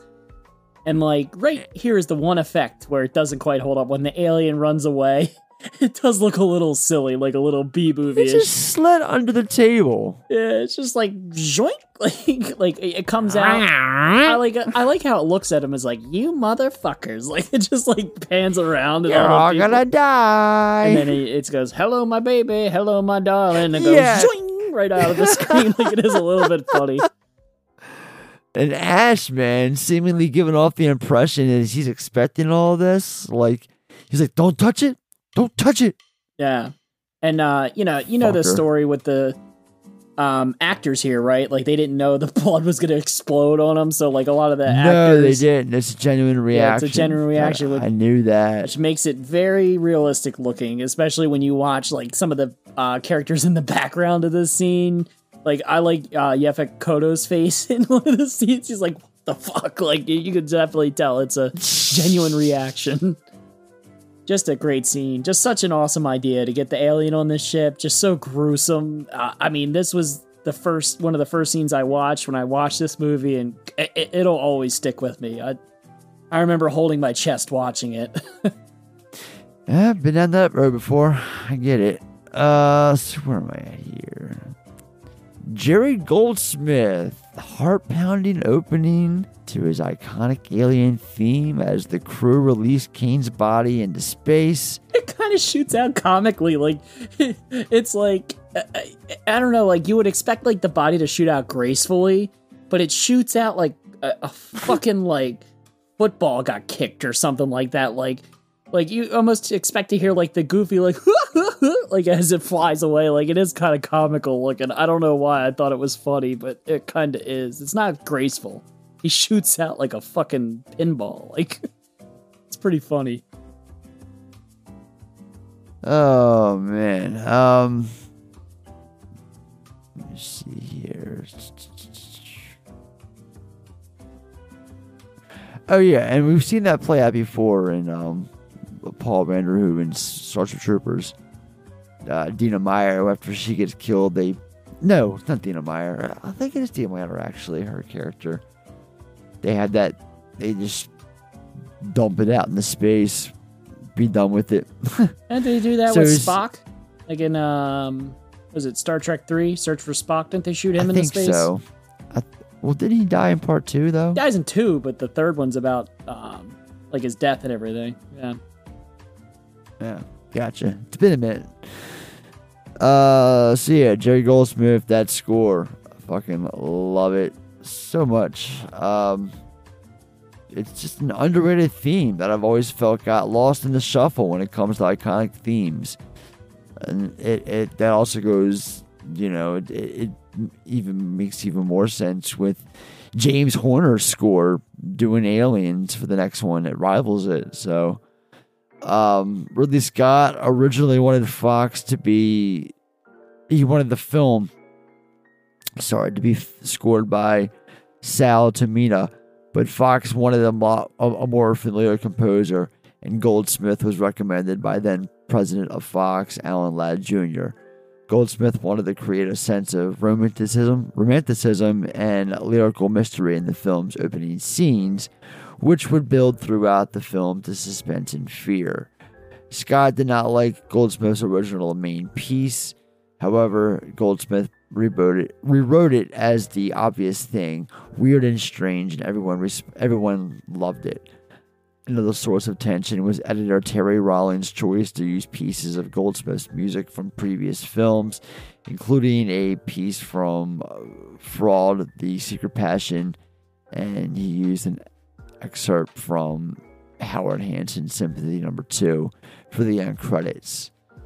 So, um, yeah, you know, nevertheless, the Goldsmith, the score here, uh, was nominated Golden Globe, Best Original Score, Grammy Award, Best Soundtrack Album, and it actually won a BAFTA Award for Best Film Music.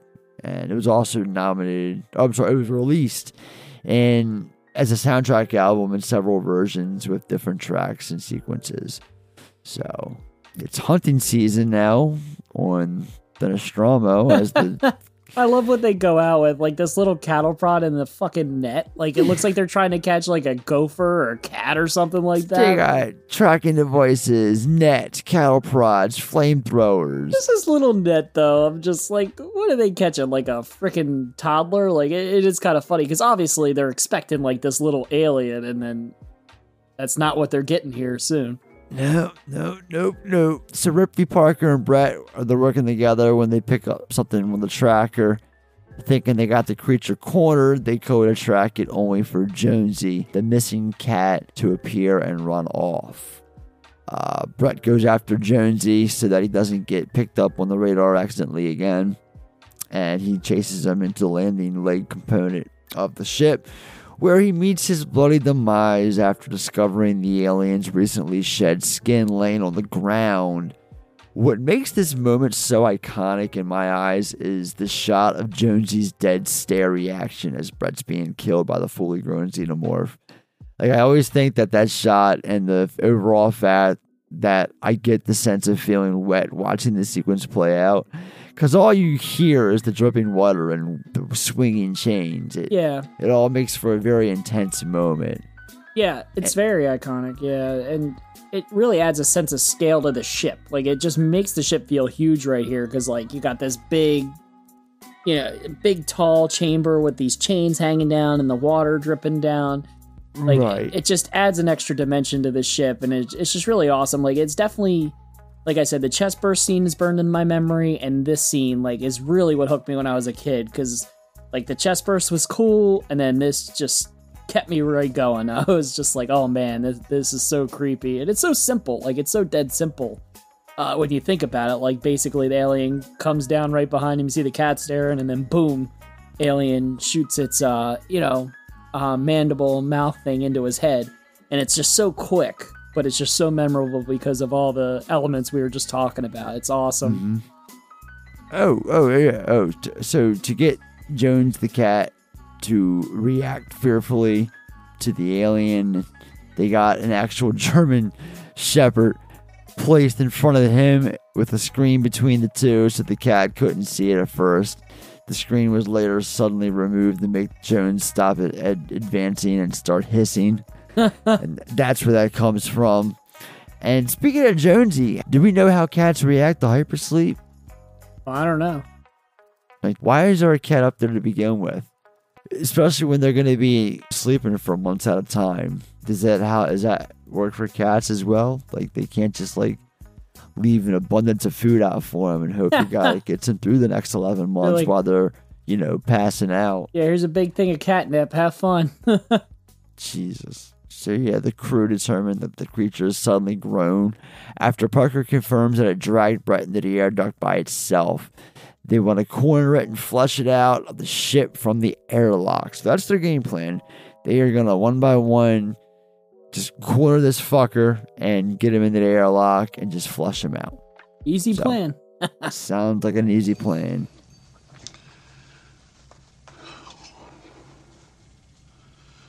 Whatever it was, it was, it was big. And You sure took him into the air shaft? Disappeared into one of the cooling ducts. no question, it's, it's using the air ducts to move around. Could he want Brett alive? What? Could Brett be alive? No. I mean, I, I don't think so. No.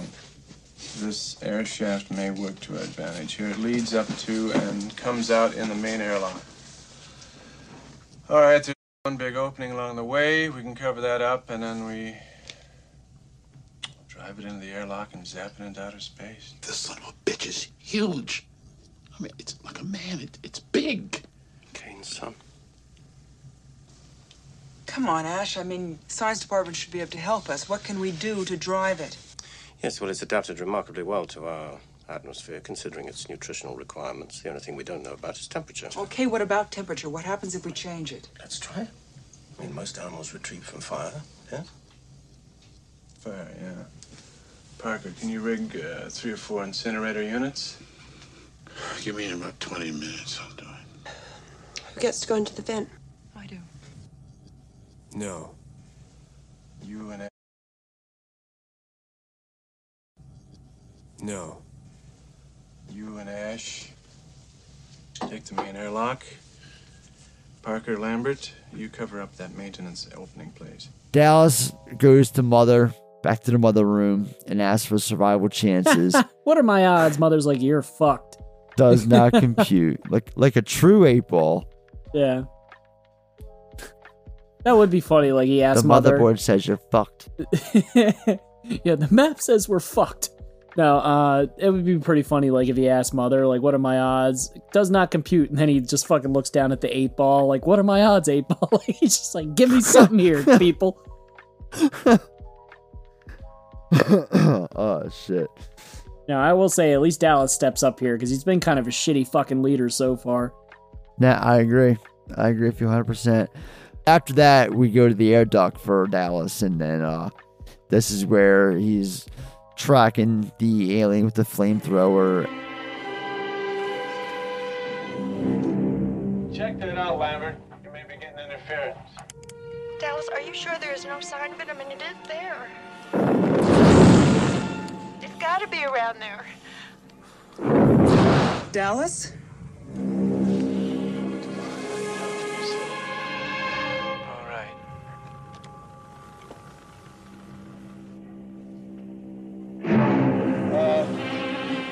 Am I am I Claire Lambert? I want to get the hell out of here.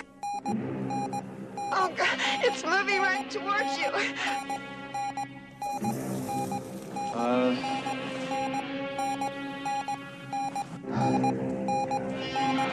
Move, get out of there. Moving towards you, move. Dallas,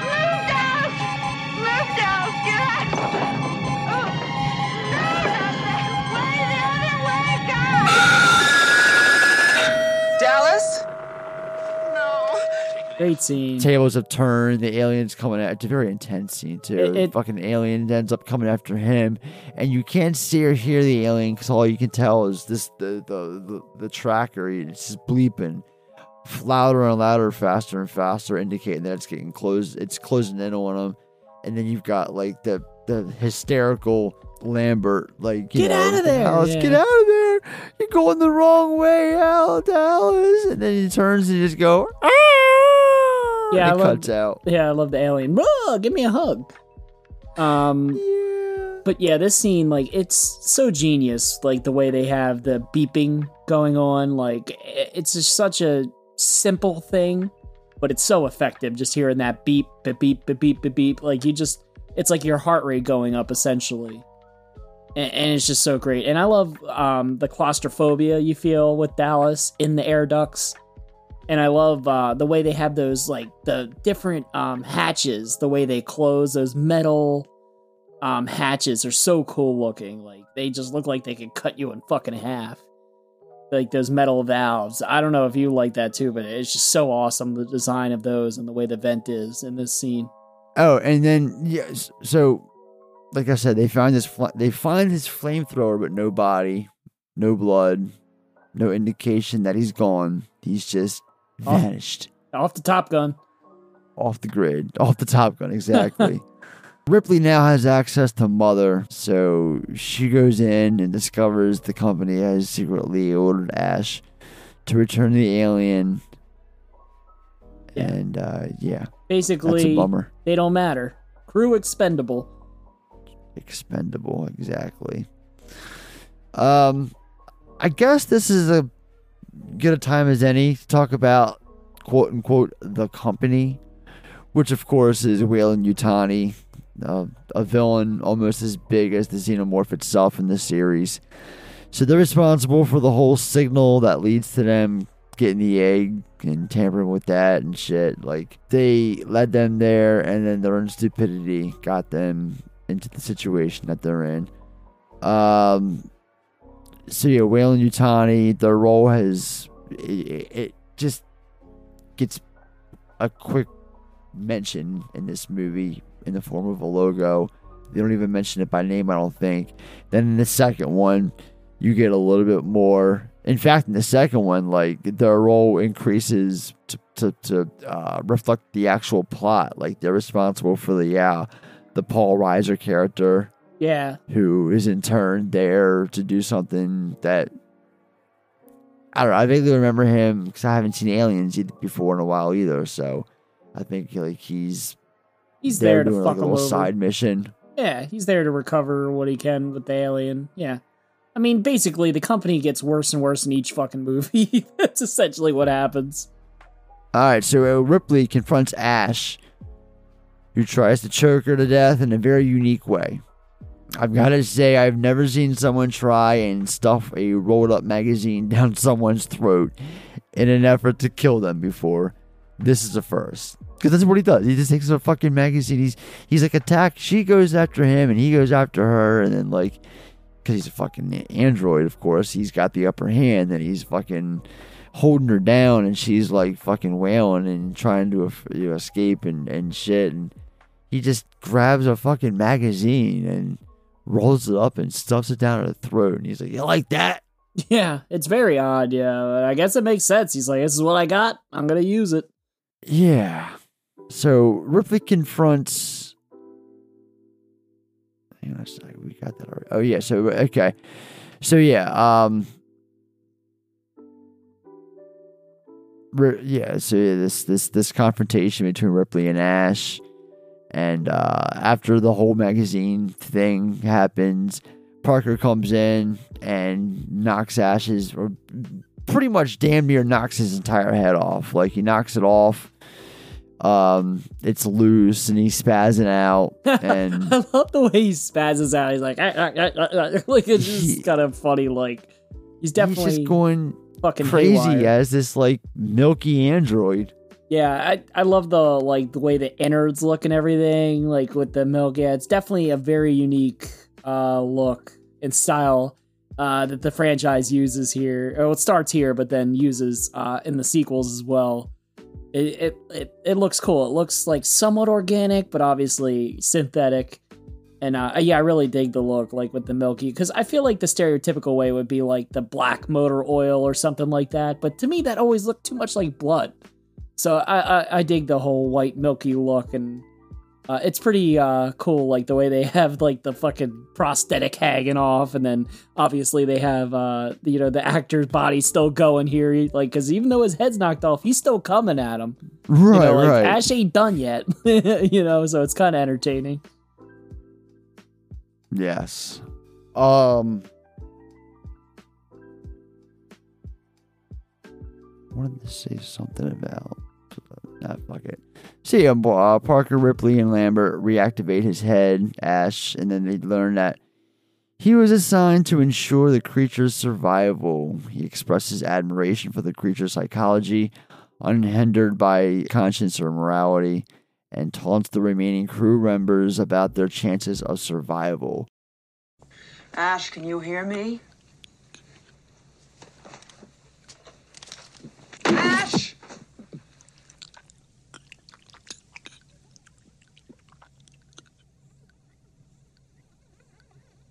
Yes, I can hear you.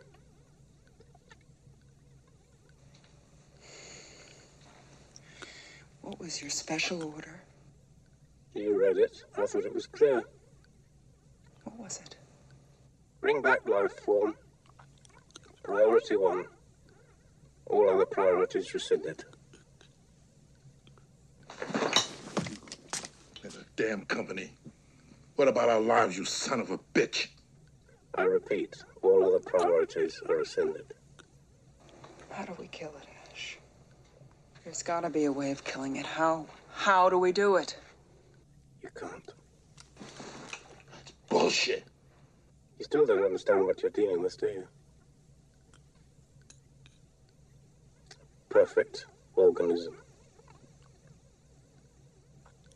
Its structural perfection is matched only by its hostility. You admire it. I admire its purity.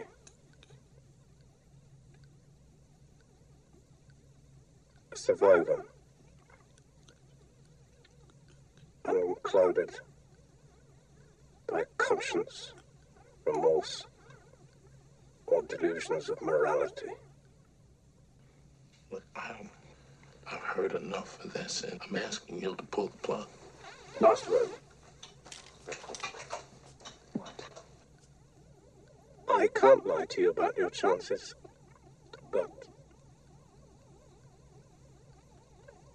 you have my sympathies. We're gonna blow up the ship.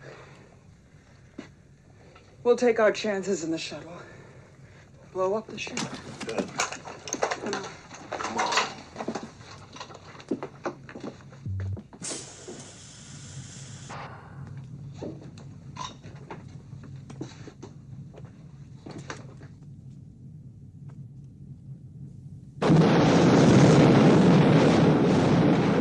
Ripley finally cuts off his power and says they're gonna blow the ship up instead. So Parker incinerates Ash's head and remains after the women step out. So Ripley searches for and eventually finds Jonesy, while Parker and Lambert are both ambushed and killed by the xenomorph in one of the more confusing scenes of this movie. Yeah, because like she won't move out of the way. Like it's so stupid. Like Lambert, move, and she's like, like I mean, it's just so dumb. Like fucking take a step, you know? Because like Parker probably could have blasted the bastard right here, the xenomorph with the flamethrower, but he couldn't because Lambert was just standing there like a jackass.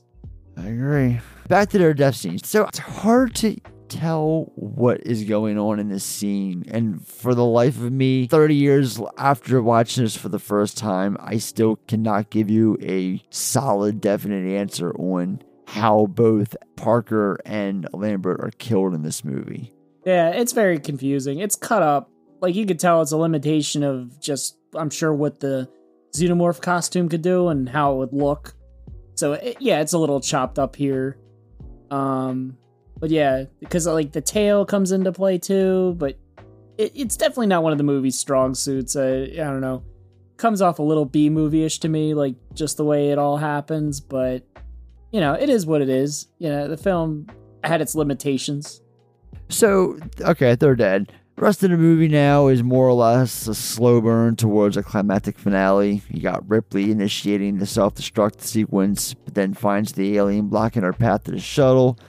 She retreats and unsuccessfully tries to abort the self destruct thing. She's like, So "God damn you, she- mother!" yeah. Uh, literally says that. Um, now she's fucking left with five minutes and a grudge against the bitch mother. So, out of options and out of time, Ripley flees to the shuttle, carrying Jonesy and just barely escaping as the Nostromo explodes. Anytime there's a countdown sequence to an explosion of this magnitude, I'm always going to be on the edge watching. Like, same goes for this scene as well. Like, even though I know it happens, like, it's still like countdowns. It's, I don't know, stupid me. Always, they always, you know, keep me on edge.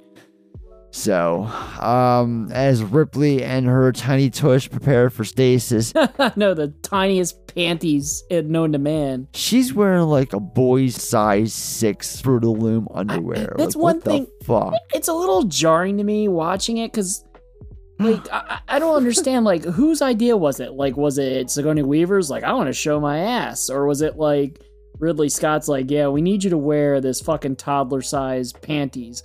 Like, I, I don't know. Like, I understand like she's in her skivvies, but like, can't they get the girl a pair of panties that fucking fit?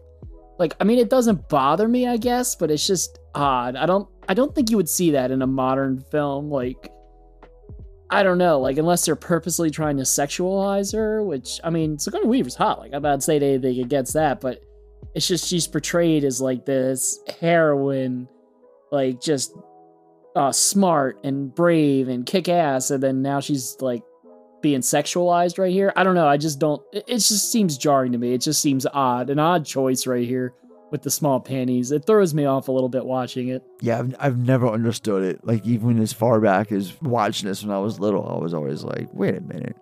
Why is her ass just hanging out like throughout this entire third act? It's just weird. It doesn't belong. So, yeah, like this alien now has managed to sneak on to her shuttle. Yeah, and catches it sleeping. it's wedged like perfectly. It gives off the illusion that like it's perfectly blended in with everything that's, you know, sitting there too. Yeah, it scared the shit out of me when I was a kid because I didn't know the you know slasher trope where you know they were Right, never dead the right, first exactly. time. I thought the fucking movie was over, and then it's like, no, nope, Yeah, right. still there. A lot of people did. So she dons a spacesuit and uses gas to flush out the creature. Approaches Ripley, and before it can attack, she opens up the airlock door, almost blasting it into space. However, this motherfucker is still hanging on, gripping the frame. Finally, she shoots it with a grappling hook, but the gun catches as the air dock door closes, tethering the alien to the shuttle. So it pulls itself into an engine exhaust, only for her to fire off the engines, blasting it into deep space. It is done, son. and it was Sigourney Weaver's idea.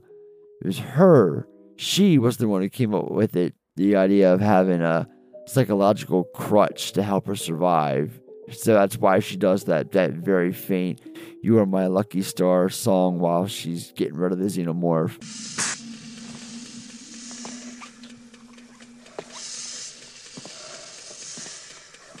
You are my lucky You. Lucky. Stop. You.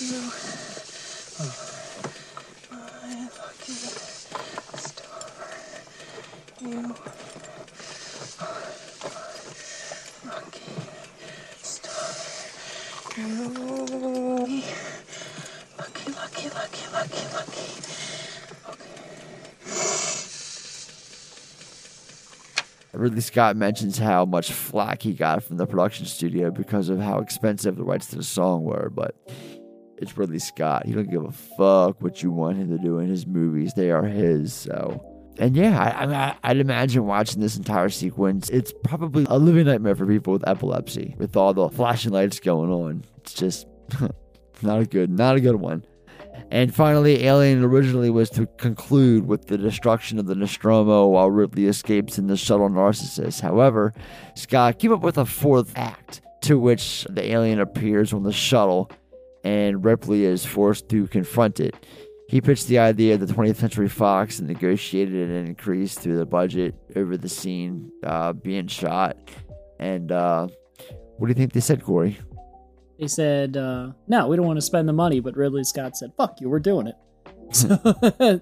And honestly, I, th- this movie would be, I think the ending would be a little lackluster if it just ended with Ridley escaping in the shuttle and everything being all right. I mean, it's just such a great ending. Just like, just the way Ripley's like, just basically fight or flight's over. Like her adrenaline's wore off. She's getting undressed and getting ready to go to sleep and then just discovers the alien. So she's like in such a vulnerable state and then so scared. It's just such a great ending. I, I, I love the way she dispatches the alien in this. Just awesome.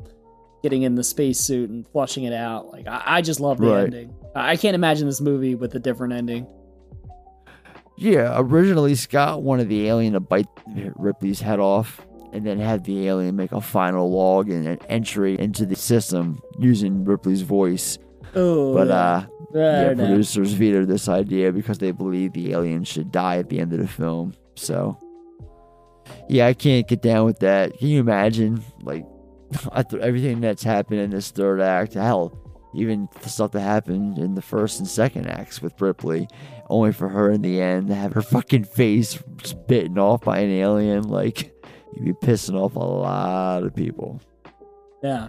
Yep, after recording the final log entry, she places Jonesy and herself into stasis for the trip back home. And ladies and gentlemen, that is Alien from 1979. Director Ridley Scott, starring Sigourney Weaver, Tom Skerritt, Yaphet Kotto, Veronica Cartwright, Ian Holm, and uh, Harry Dean Stanton Harry Dean Stanton. Thank you, John Hurt. and the cat. and Jonesy the cat. All right, let's do box office receipts. Point is, ladies and gentlemen, that greed, for lack of a better word, is good. Greed is right. Greed works. All right, so the film premiered on May 25th, 1979, as the opening night feature of the fourth uh, Seattle International Film Festival.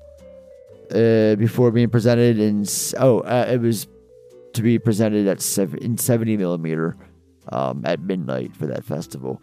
Before being released on June 22nd, 1979, from 20th Century Fox.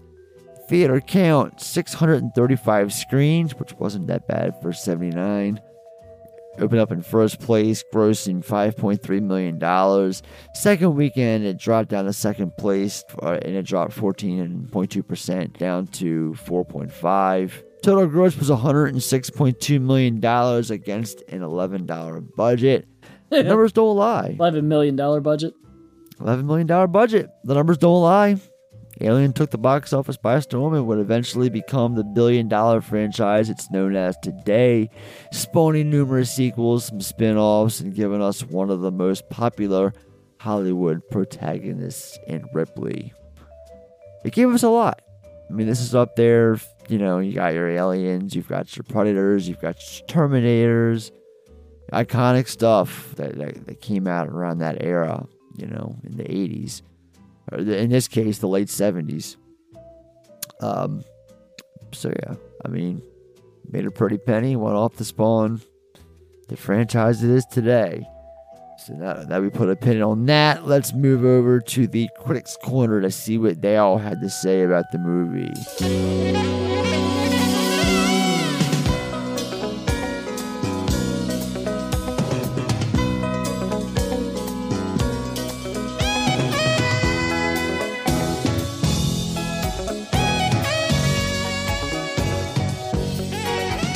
So the film currently has a Rotten Tomato score of 98% based off 132 reviews of the critical consensus that says a modern classic alien blends science fiction horror and bleak poetry into a seamless whole.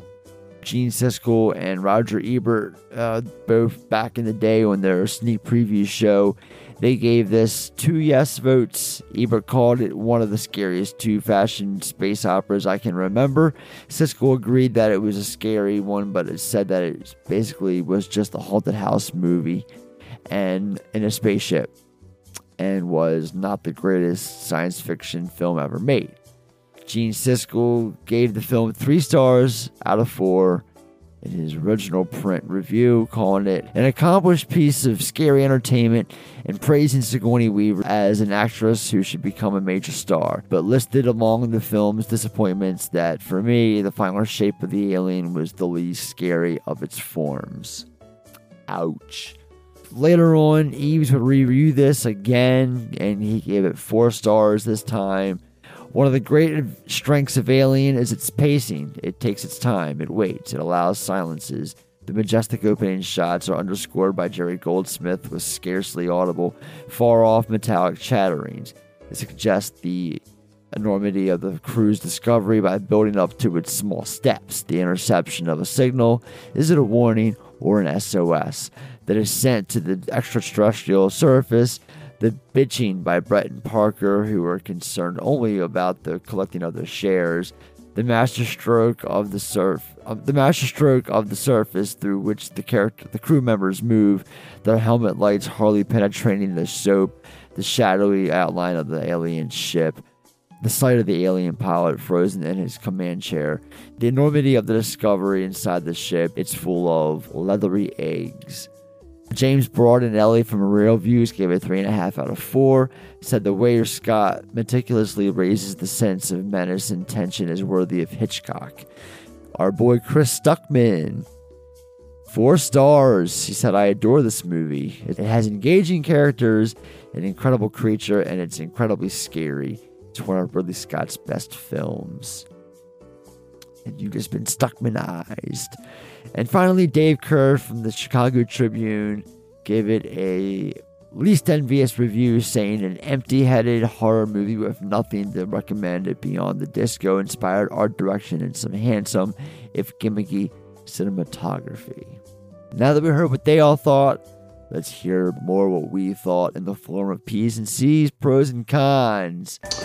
Before I take on any job, I look at it the same way as it takes to make the thing positive versus negative. Now, you mix a little bit of this with a little bit of that, and you get a reaction.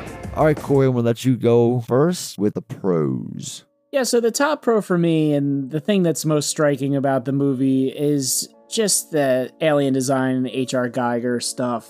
It just burned into my head. It's just so iconic. Spawned and influenced so many movies, so many properties. Um, I'll just never forget the scenes when they're walking into the ship for the first time and the way the xenomorph looks. Uh, you know, I just got to give it up for the production design, the special effects, just everything in this movie looks excellent, even by today's standards. It looks real, like the ship looks like it's an actual ship and it's lived in. The alien planet, it just looks like this alien organic thing that they're walking into. Everything is just spot on and just fantastic. I mean, it's just a treat for the eyes. Like, yeah, there might not be a whole lot of plot going on at that point, but Right. my lord, I mean, just it, it's just so awesome to just pause things and just look at it. I mean, how many movies can you say that about? Just everything works, everything the attention to detail is just perfect. I mean, they just nailed it spot on. And to me, that's the biggest strength of the film. Uh, my next one is the cast. I mean, all star cast. We already mentioned all the names. Uh, you know, obviously Sigourney Weaver leading it, but I mean, everybody's good in their roles. You know, I I enjoy everybody. I mean, just an excellent cast. Uh, just the acting is top notch. It's very easy, even though the writing's good. Uh, it's just very easy for even uh, actors with good writing to just botch it. So uh, yeah, all the characters are you know at least somewhat likable or not likable by design, but um, you know everybody's great in the film. So for reasons we already mentioned. Uh, my next pro is definitely the music, the score. Uh, you know, I, I would take the Alien score over this one, but uh, you know, it's good. It it definitely stands out. Like I, I I wouldn't say I've ever listened to it on its own, but uh, definitely, especially in the opening scenes, I can just kind of close my eyes and listen to it. I've seen the movie so many times. But yeah, I just really enjoy the music. I I, I think it's uh, very unique uh, in the film. Um, and then yeah, I think that's it for me. Actually, yep, that's all my pros. Just a excellent movie. All right. Uh, for me, I got uh, I got three or four. The amount of intensity we, we thrown that word around already. The first half of the breakdown, so it, it's it's one of the best ways for me, at least, to describe everything we've just witnessed and talked about so far, um, or as a whole. Um, it's just everything about this movie so fucking intense. Uh, the composer, Jerry Goldsmith's crescendoing iconic score. I gave it much praise during the breakdown. Here I am giving it more. It's one of the best things about this film. It's one of my favorite things about this film. The acting is superb between everyone involved. I mean, it, it, it is. It really is. Finally, the design itself of the xenomorph, um, the the inspiration from uh, HR and all. So, but yeah, that's all. That's the, those four. Uh, really, you know, one of the, the, the nail my pros home. So now that that's out of the way, uh, on the cons. Core. Uh, I mean, I don't have any really serious cons. I mean, it it's a masterpiece in my opinion. I mean, are some of the crew a little bit dumb in the movie? I wouldn't say they're dumb. There's just a couple questionable choices, but at the same time, you know, if you put my if I put myself in that situation, I might react that way too. I might not think about quarantining somebody or think about certain things like that, you know, in the heat of the moment. So I can't necessarily say the characters are dumb in this movie, but there is questionable decisions, but again, you don't have a movie without it. So, you know, that right. would be, I guess, one con is like some of the characters definitely do questionable things. Um, you know, my, I guess my second con is, and it's not even necessarily a con for me, but I've heard the argument the first half is a little bit of a drag in the movie, like the slow burn. I'm okay with that. I think that, like I said, the production and the world building and the acting and everything else gives it enough of what's going on uh, to keep the movie interesting. But I can understand, like, you know, especially if you're new to this movie, you're told it's a horror movie in space, and the first hour nothing happens. And, you know, because you don't get your chest burst scene until the end of the first hour of the film. So, right. you know, I can understand right. that con. You know, if somebody said it was a slow burn, I could definitely see like a younger person watching this for the first time saying, oh my God, like, what is going on here? Why isn't anything happening? So, you know, I'll throw that in there just because it's so tough to critique this movie because it's so awesome. But yeah, I could understand the argument being made the first half is kind of slow. Not really for me. I still really think it's enjoyable, but you know, I, I could see the argument, so I'll throw it in there. I have two in there, one question, one answer. So we're going to go to that right now. So let's do just that. Do you have any other questions for me, counselor? Just how in the hell did the xenomorph in this movie grow so quickly like like it does like it, it, i mean it's literally born from kane's body and then two scenes later it's shown in full form tearing people apart as kane's you know ripped himself ripped, ripped apart himself it's it's i don't know i'm sure there's something about this the, the design that's explained somewhere along the lines of fast maturing or something of that magnitude if i missed it then forgive me, but I don't recall from the two times I did watch this the, the film's dialogue. like I said, if I missed it, please forgive me. But other than that, I don't understand how this alien creature can get so quickly. I mean, so big so quickly, like this. Like it's it's it's crazy. It's born. Two scenes later, it's fully grown. And then another one, um, I, I have just a, a bonus question for the episode. Like, why the fuck isn't Kane in quarantine after he wakes up? Like you asked, Corey. It's just a general question I have. It's what I wrote down for my Q and A section. Like it just, I, I, I have no idea. The the answer I wrote down though, they acted emotionally instead of rationally. That's that. But those two are like the are, are the issues I had with the movie. But they're not even that big. They're just minor. So, all right, now let's uh. Oh, you know, Corey, I, I'm getting ahead of myself. How about you? One question, one answer. Yeah, mine is about the quarantine too, and it's not. I mean, it's partially why isn't uh you know Kane in quarantine, but my biggest issue that doesn't make any sense about that whole situation is even if you're not going to put him in quarantine, why isn't Ripley raising any concerns? I mean, she wanted to lock him out of the fucking ship earlier. Like, why isn't she saying something now? Like, all you would have to do is throw a little scene or a couple throwaway lines in there. Like, I still think Kane should be in quarantine. You know, something like that. And it would make a little bit more sense to me. I'm like, why isn't Ripley reacting to this in a different way when she's been so pragmatic so far? So that would be my question: is why isn't she doing something? All right, very good. Moving along to recasting call. No, dickhead, of course I could. A nutless monkey could do your job. Now go get drunk and take credit at all the parties. I would never do that to you. Joking. All right, I had three I wrote down. One of them's kind of a joke. The other two, I'm kind of half serious, half not. Well, maybe one of them I'm dead serious, but so the jokey joke one. Um, Christopher Walken as Ash. like his his head there, it's like you you still don't understand what you're dealing with, do you? I, I can't do Walken; it's horrible. But like him doing that whole that bit with like you know the the structural perfection is matched by its own hostility. That whole quote with its head, it's it'd be perfect. I was just it, I love it. And Nancy Allen as a younger Lambert, possibly. I was I was I was kicking that that performance around, what that would be like, as well as Susan Sarandon as Ripley.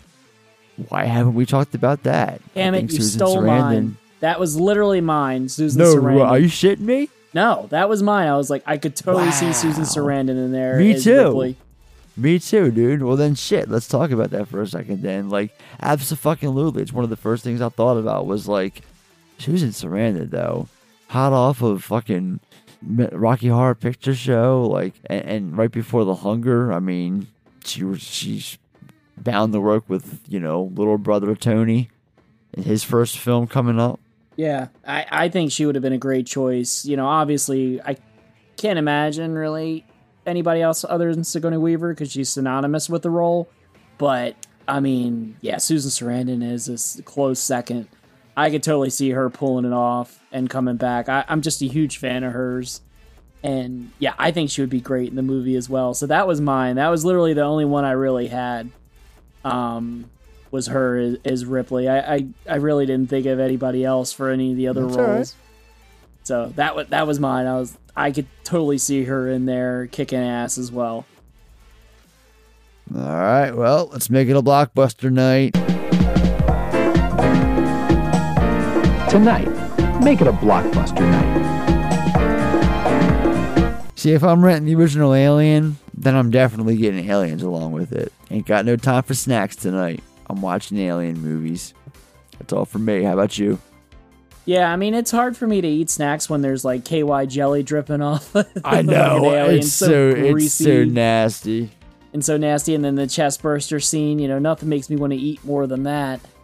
So yeah, I, I don't know. It's just I, there's certain movies where I just don't really have a, much of a desire to eat food, and this is one of them. Just the way the alien looks with the slime coming off of it, I I don't know. I think I'd be uh, abstaining. I'd be making it a water bottle night for me. Like I don't think Yeah. I'd be eating much of anything Right. else.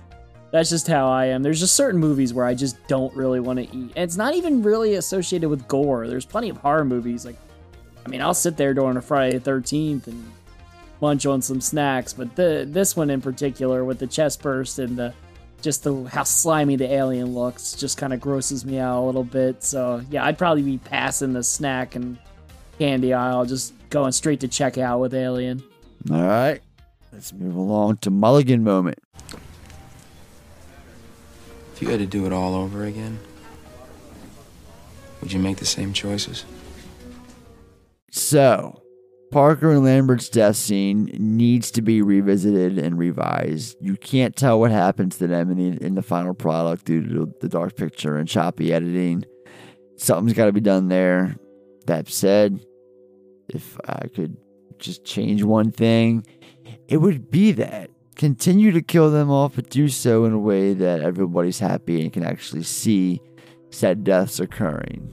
So, horror is the name of the game. And I do realize that you're trying to say it's, uh, it's trying to pull this off as a sci-fi movie through and through, and it is. It's definitely a sci-fi film, but you can't argue the fact that there's definitely horror elements that are attached to it. So, Yeah, mine would be the same. I, I really don't like the death scene at all for both of them. I think it is a cop out. You know, this movie isn't about the gore or the kills. You know, I totally get that. It's about the atmosphere and the fear of something unknown coming to get you. I'm totally fine with that, but yeah, it, it, it's a major letdown. But just to throw something else out there too, since you already said this one, um, you know, the whole scene with Dallas, great scene, awesome scene, like just so tense, great. Wouldn't change anything about it other than the ending, like the just the way it ends with him seeing the alien, like you get the good jump scare, the alien reaches out. I just wish you saw a little bit more, because right, right now the way the movie looks, it's like the alien's like, "Give me a hug." and then it's the end of the scene and then the fucking Dallas is just gone. Which, you know, I'm okay with, I guess, not seeing his death on screen, that's fine, but just the way the alien looks like just rework it a little bit where maybe the alien tackles him or something. I don't know. Right, right. Other than just give me a hug. Like it's just it literally looks like something you would see in a fucking haunted house, like walking around like you know, because obviously when you're walking in a haunted house, they can't touch you. So it, it's just a little silly looking uh, to me. That that's one part where I kind of giggle a little bit. So yeah, I would work. I would rework that. Like it doesn't have to be gory, just something a little bit more convincing and definitive. Other than you know, I can imagine Tom Skerritt just hugging the xenomorph and them skipping down the fucking road in the ship. Like I don't know, it's just a little silly looking. All right, we're gonna move on then to finger looking good. Finger licking good. All right, everything from the moment they receive the distress call up until the discovery of the space jockey, aka pilot, aka Kane, gets it in the face, aka all hell breaks loose. That moment, I gotta say, and that's all part of like the the, the slow burn. Um, I don't know. It's, it's it stands out to me. It was one of my favorite scenes watching it again. So, yeah, that's all. That's my final answer. Is is, is that sequence? So, not really much more else to elaborate on, um, as far as that goes. So, uh, how about you? Yeah, this is a tough movie because there's a lot of scenes you could definitely pick, and I don't think anybody would, uh, y- you know, say you're wrong. So for me, it it's Harry Dean Stanton's death. Uh, I just love the whole setting and the way he goes, and then the discovery of you know the big mandible coming out of uh, the xenomorph's mouth, and then also the whole Tom Skerritt uh, Dallas scene uh, when he's in the ducts. Because I'm a little claustrophobic to begin with. So he's crawling around in those ducts. It just looks so real, so awesome. And just like I said, the simple effect of just having that beep, just the beep, beep, beep, beep, beep, beep, just like your heart rate going up, the aliens getting closer, you know it isn't going to end well, but it's just such a good tense scene. I, I think those scenes back to back are both very good. Uh, so to me, that's definitely the highlight of the movie. A close second would be the end, the very ending, uh, when Ripley blows the alien out of the airlock. I really do love that scene as well. But uh, yeah, to me, uh, just the Harry Dean Stanton and the Tom Skerritt scenes are just both so awesome. I just love both those so much. All right, let's move on now MVP. Sure. There we go. All right, now you might think I'm a little biased, but I take my job as a presenter very seriously. I will show no favoritism. I am here to honor excellence. And the most valuable player is. So for me, this is really easy. Sigourney Weaver. I mean, it's Ripley. It's it's this is her movie, especially after that third act. I know Tom Skerritt got top billing over her for this one only. Um, cause yeah, I forgot to mention during the breakdown, this is the only film of the of the series where she doesn't get top billing. Tom Skerritt receives that over her, but yeah, man, she definitely makes an impact when it comes down to just her her versus the monster. Um, it's just it's it's some really effective stuff goes down. It's like some of the most iconic work. It's it's just a, a great ride. It's it's an adrenaline rush unlike any other. So, and it's all because of Sigourney Weaver. I mean, she's so good at this that she comes back for multiple movies, and you know she never really misses a beat. It's like every time she comes back to reprise this role, she it, it it's like she never left. You know, it's one thing I can say about her in this role. She was born to play it. Yeah, I went a different way. I went Jonesy the cat. Um, I love the way the cat reacts to the dog. No, I, I mean obviously it's Sigourney I was gonna Weaver. say, fuck that cat. I mean, how could it not be? It's her franchise, for God's sakes. Right, right, right. Yeah, y- you know, I, I always laugh uh, at that quote Jennifer Lawrence had of uh, she was the first real female action star. You know, like just discounting anybody else that came before, such as the one we're talking about right now, Sigourney Weaver. Uh, to me, she's one of the most badass stars uh, ever put the film. I love the Ripley character. I love how she evolves through the movies, and I think what makes uh, her character so great in this is yes, she's very smart and she can toughen up when she needs to. But she's also vulnerable in this movie, whereas, you know, by Alien Resurrection, she's a fucking superhero clone. But uh, in this one, you know, like she is a very vulnerable person and she's not perfect, but yeah, just so great. Uh, just an all time role. I can't imagine uh, anybody else's Ripley. So yeah, obviously it has to be Sigourney Weaver. But I will give an honorable mention to Harry Dean Stanton and Yaphet Kotto. I fucking love them. They're like they're definitely the highlight of the rest of the crew for me. I love their banter and they're bickering. Like it adds a little bit of levity to this dark horror movie. And you know, Harry Dean Stanton, just one of my favorite character actors uh, from the '80s. Uh, and obviously Yaphet Kotto is fucking awesome too, but uh, just love them too. Like they're they're a second in there. They're a distant second, but they're definitely a second for MVP. Just I love both of those guys in this film. All right. One more. Time to give the film our final effect ratings. Uh, Ow. On a scale of one. Ow. On a scale. Ah. On a scale. No. On a scale of one to ten. on a scale of one to ten. Give me the damn veggies. What do you think? all right, so I'm giving Alien four and a half stars. It's it's missing just that little something that's preventing it from being a perfect five star film. In a sense, it's the perfect horror movie in the vein of Ten Little Indians or any other slasher film from the early decade or late decade, however you look at this. But Sigourney Weaver is our choice actress who's stepping in to play the film's lead protagonist, Ripley. And she's perfect. She really is. That much is perfect. Not to mention the entire cast of this movie. It's such an incredible one, featuring people like John Hurt and the legendary Tom Skerritt. I mean, even John Hurt's legendary in his own right. They're all working their asses off for this feature. Then there's the xenomorph creature itself. I just love, love, love, love, love the way it appears in this version as this killer threat that'll stop at anything to stop these poor bastards from making it out alive. It's like we talked about earlier in this episode. It's just a flawless design, and it only gets crazier. And I just love how it just evolves throughout the series. Um, you know, it's it's always just been a truly impressive design, and you know, the one in this film is no exception. And I think the slow burn process is totally effective, and I like how there's no real threat introduced until right after the one hour mark. And the pacing, you know, it's it's it's a master demonstration of how effectively building up tension in a movie should be. There's nothing more rewarding than that actual first glimpse of the creature after Ridley Scott's finished hiding it from the audience for X amount of time. And then H.R. Giger, his influence, it's another reason this film stands out from all the other alien films. It's its unique appearance.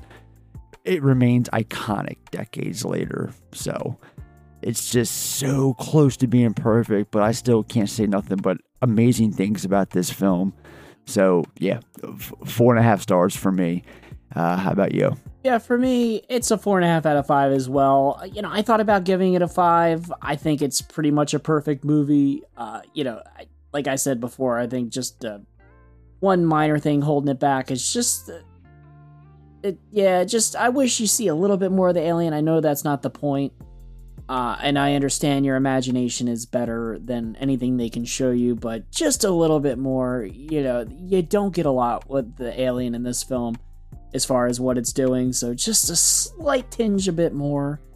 And just, you know, just a little bit more with Ripley and the quarantine, and this would have been a five star. But yeah, that's nitpicking. I mean, it, it's a masterpiece, it's a classic, hugely influential. I mean, definitely one of the most influential sci-fi movies up there with like 2001 a space odyssey i mean it's just as far as just the way alien designs have went and spaceship designs and they just nailed everything right i mean it's just fantastic from the product product yeah, production design to the special effects that still hold up today to the acting i mean this movie excels on every facet essentially I mean, there's really uh, no wrong thing. I think the pacing is great. You know, you could argue the first half is slow. I think it's world building and awesome, and I really think it would take away if it just jumped right into the alien and the killing. You know, I think it, that just bears it into just more standard slasher. You know, I, I do think it's funny when I hear some of the uh, critics talk about that, like, oh, there's not much here. I think there's plenty here as far as is the world it builds and just is the subtext that we talked about earlier. So I think there's plenty to keep me busy and just like a great movie. It appeals to the masses, but it also just has a little bit more you can read into. Uh, to me, it's endlessly rewatchable, classic, all timer, masterpiece. So yeah, four and a half out of five for me. Space. An infinite, never ending expanse that bears no limits. The idea of being lost in total darkness is something I'm sure most of us fear, even though it's not something commonly thought of. Corporate greed. The idea of a company disowning the very same trust it developed with its own employees, it's peak insanity. If you can't put your own trust into something that should be by your side through every waking moment, then who can you trust exactly? Survival, the art of living, doing whatever it takes to stake your claim, but for what in the end? You just gotta tackle the space while overcoming the greed, and if you do that, you have a chance of survival. This has been another Film Effect Final Thought.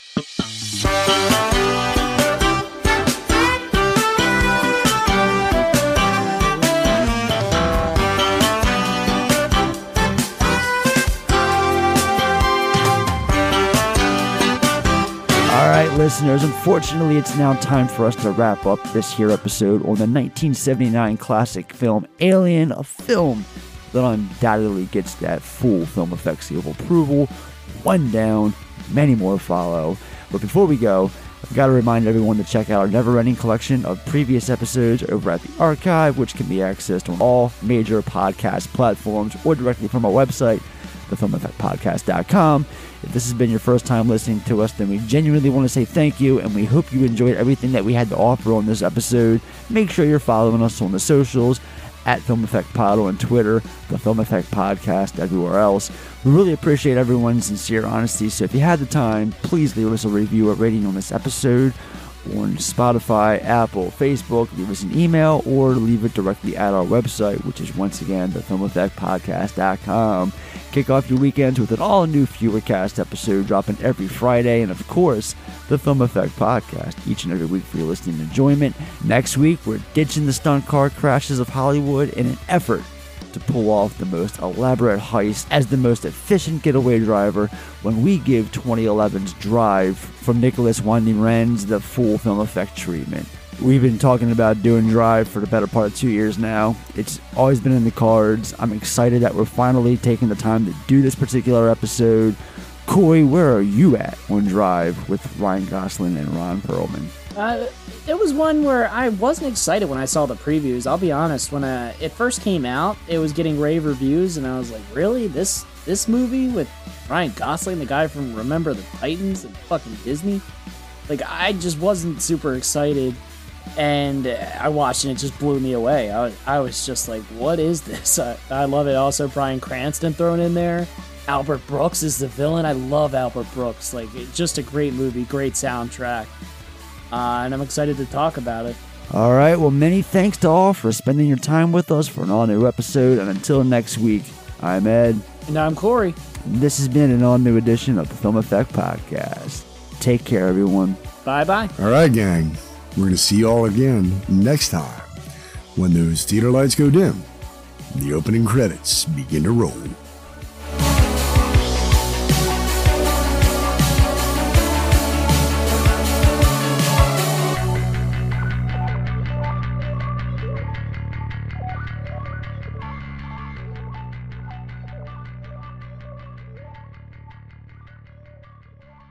This concludes our broadcast day.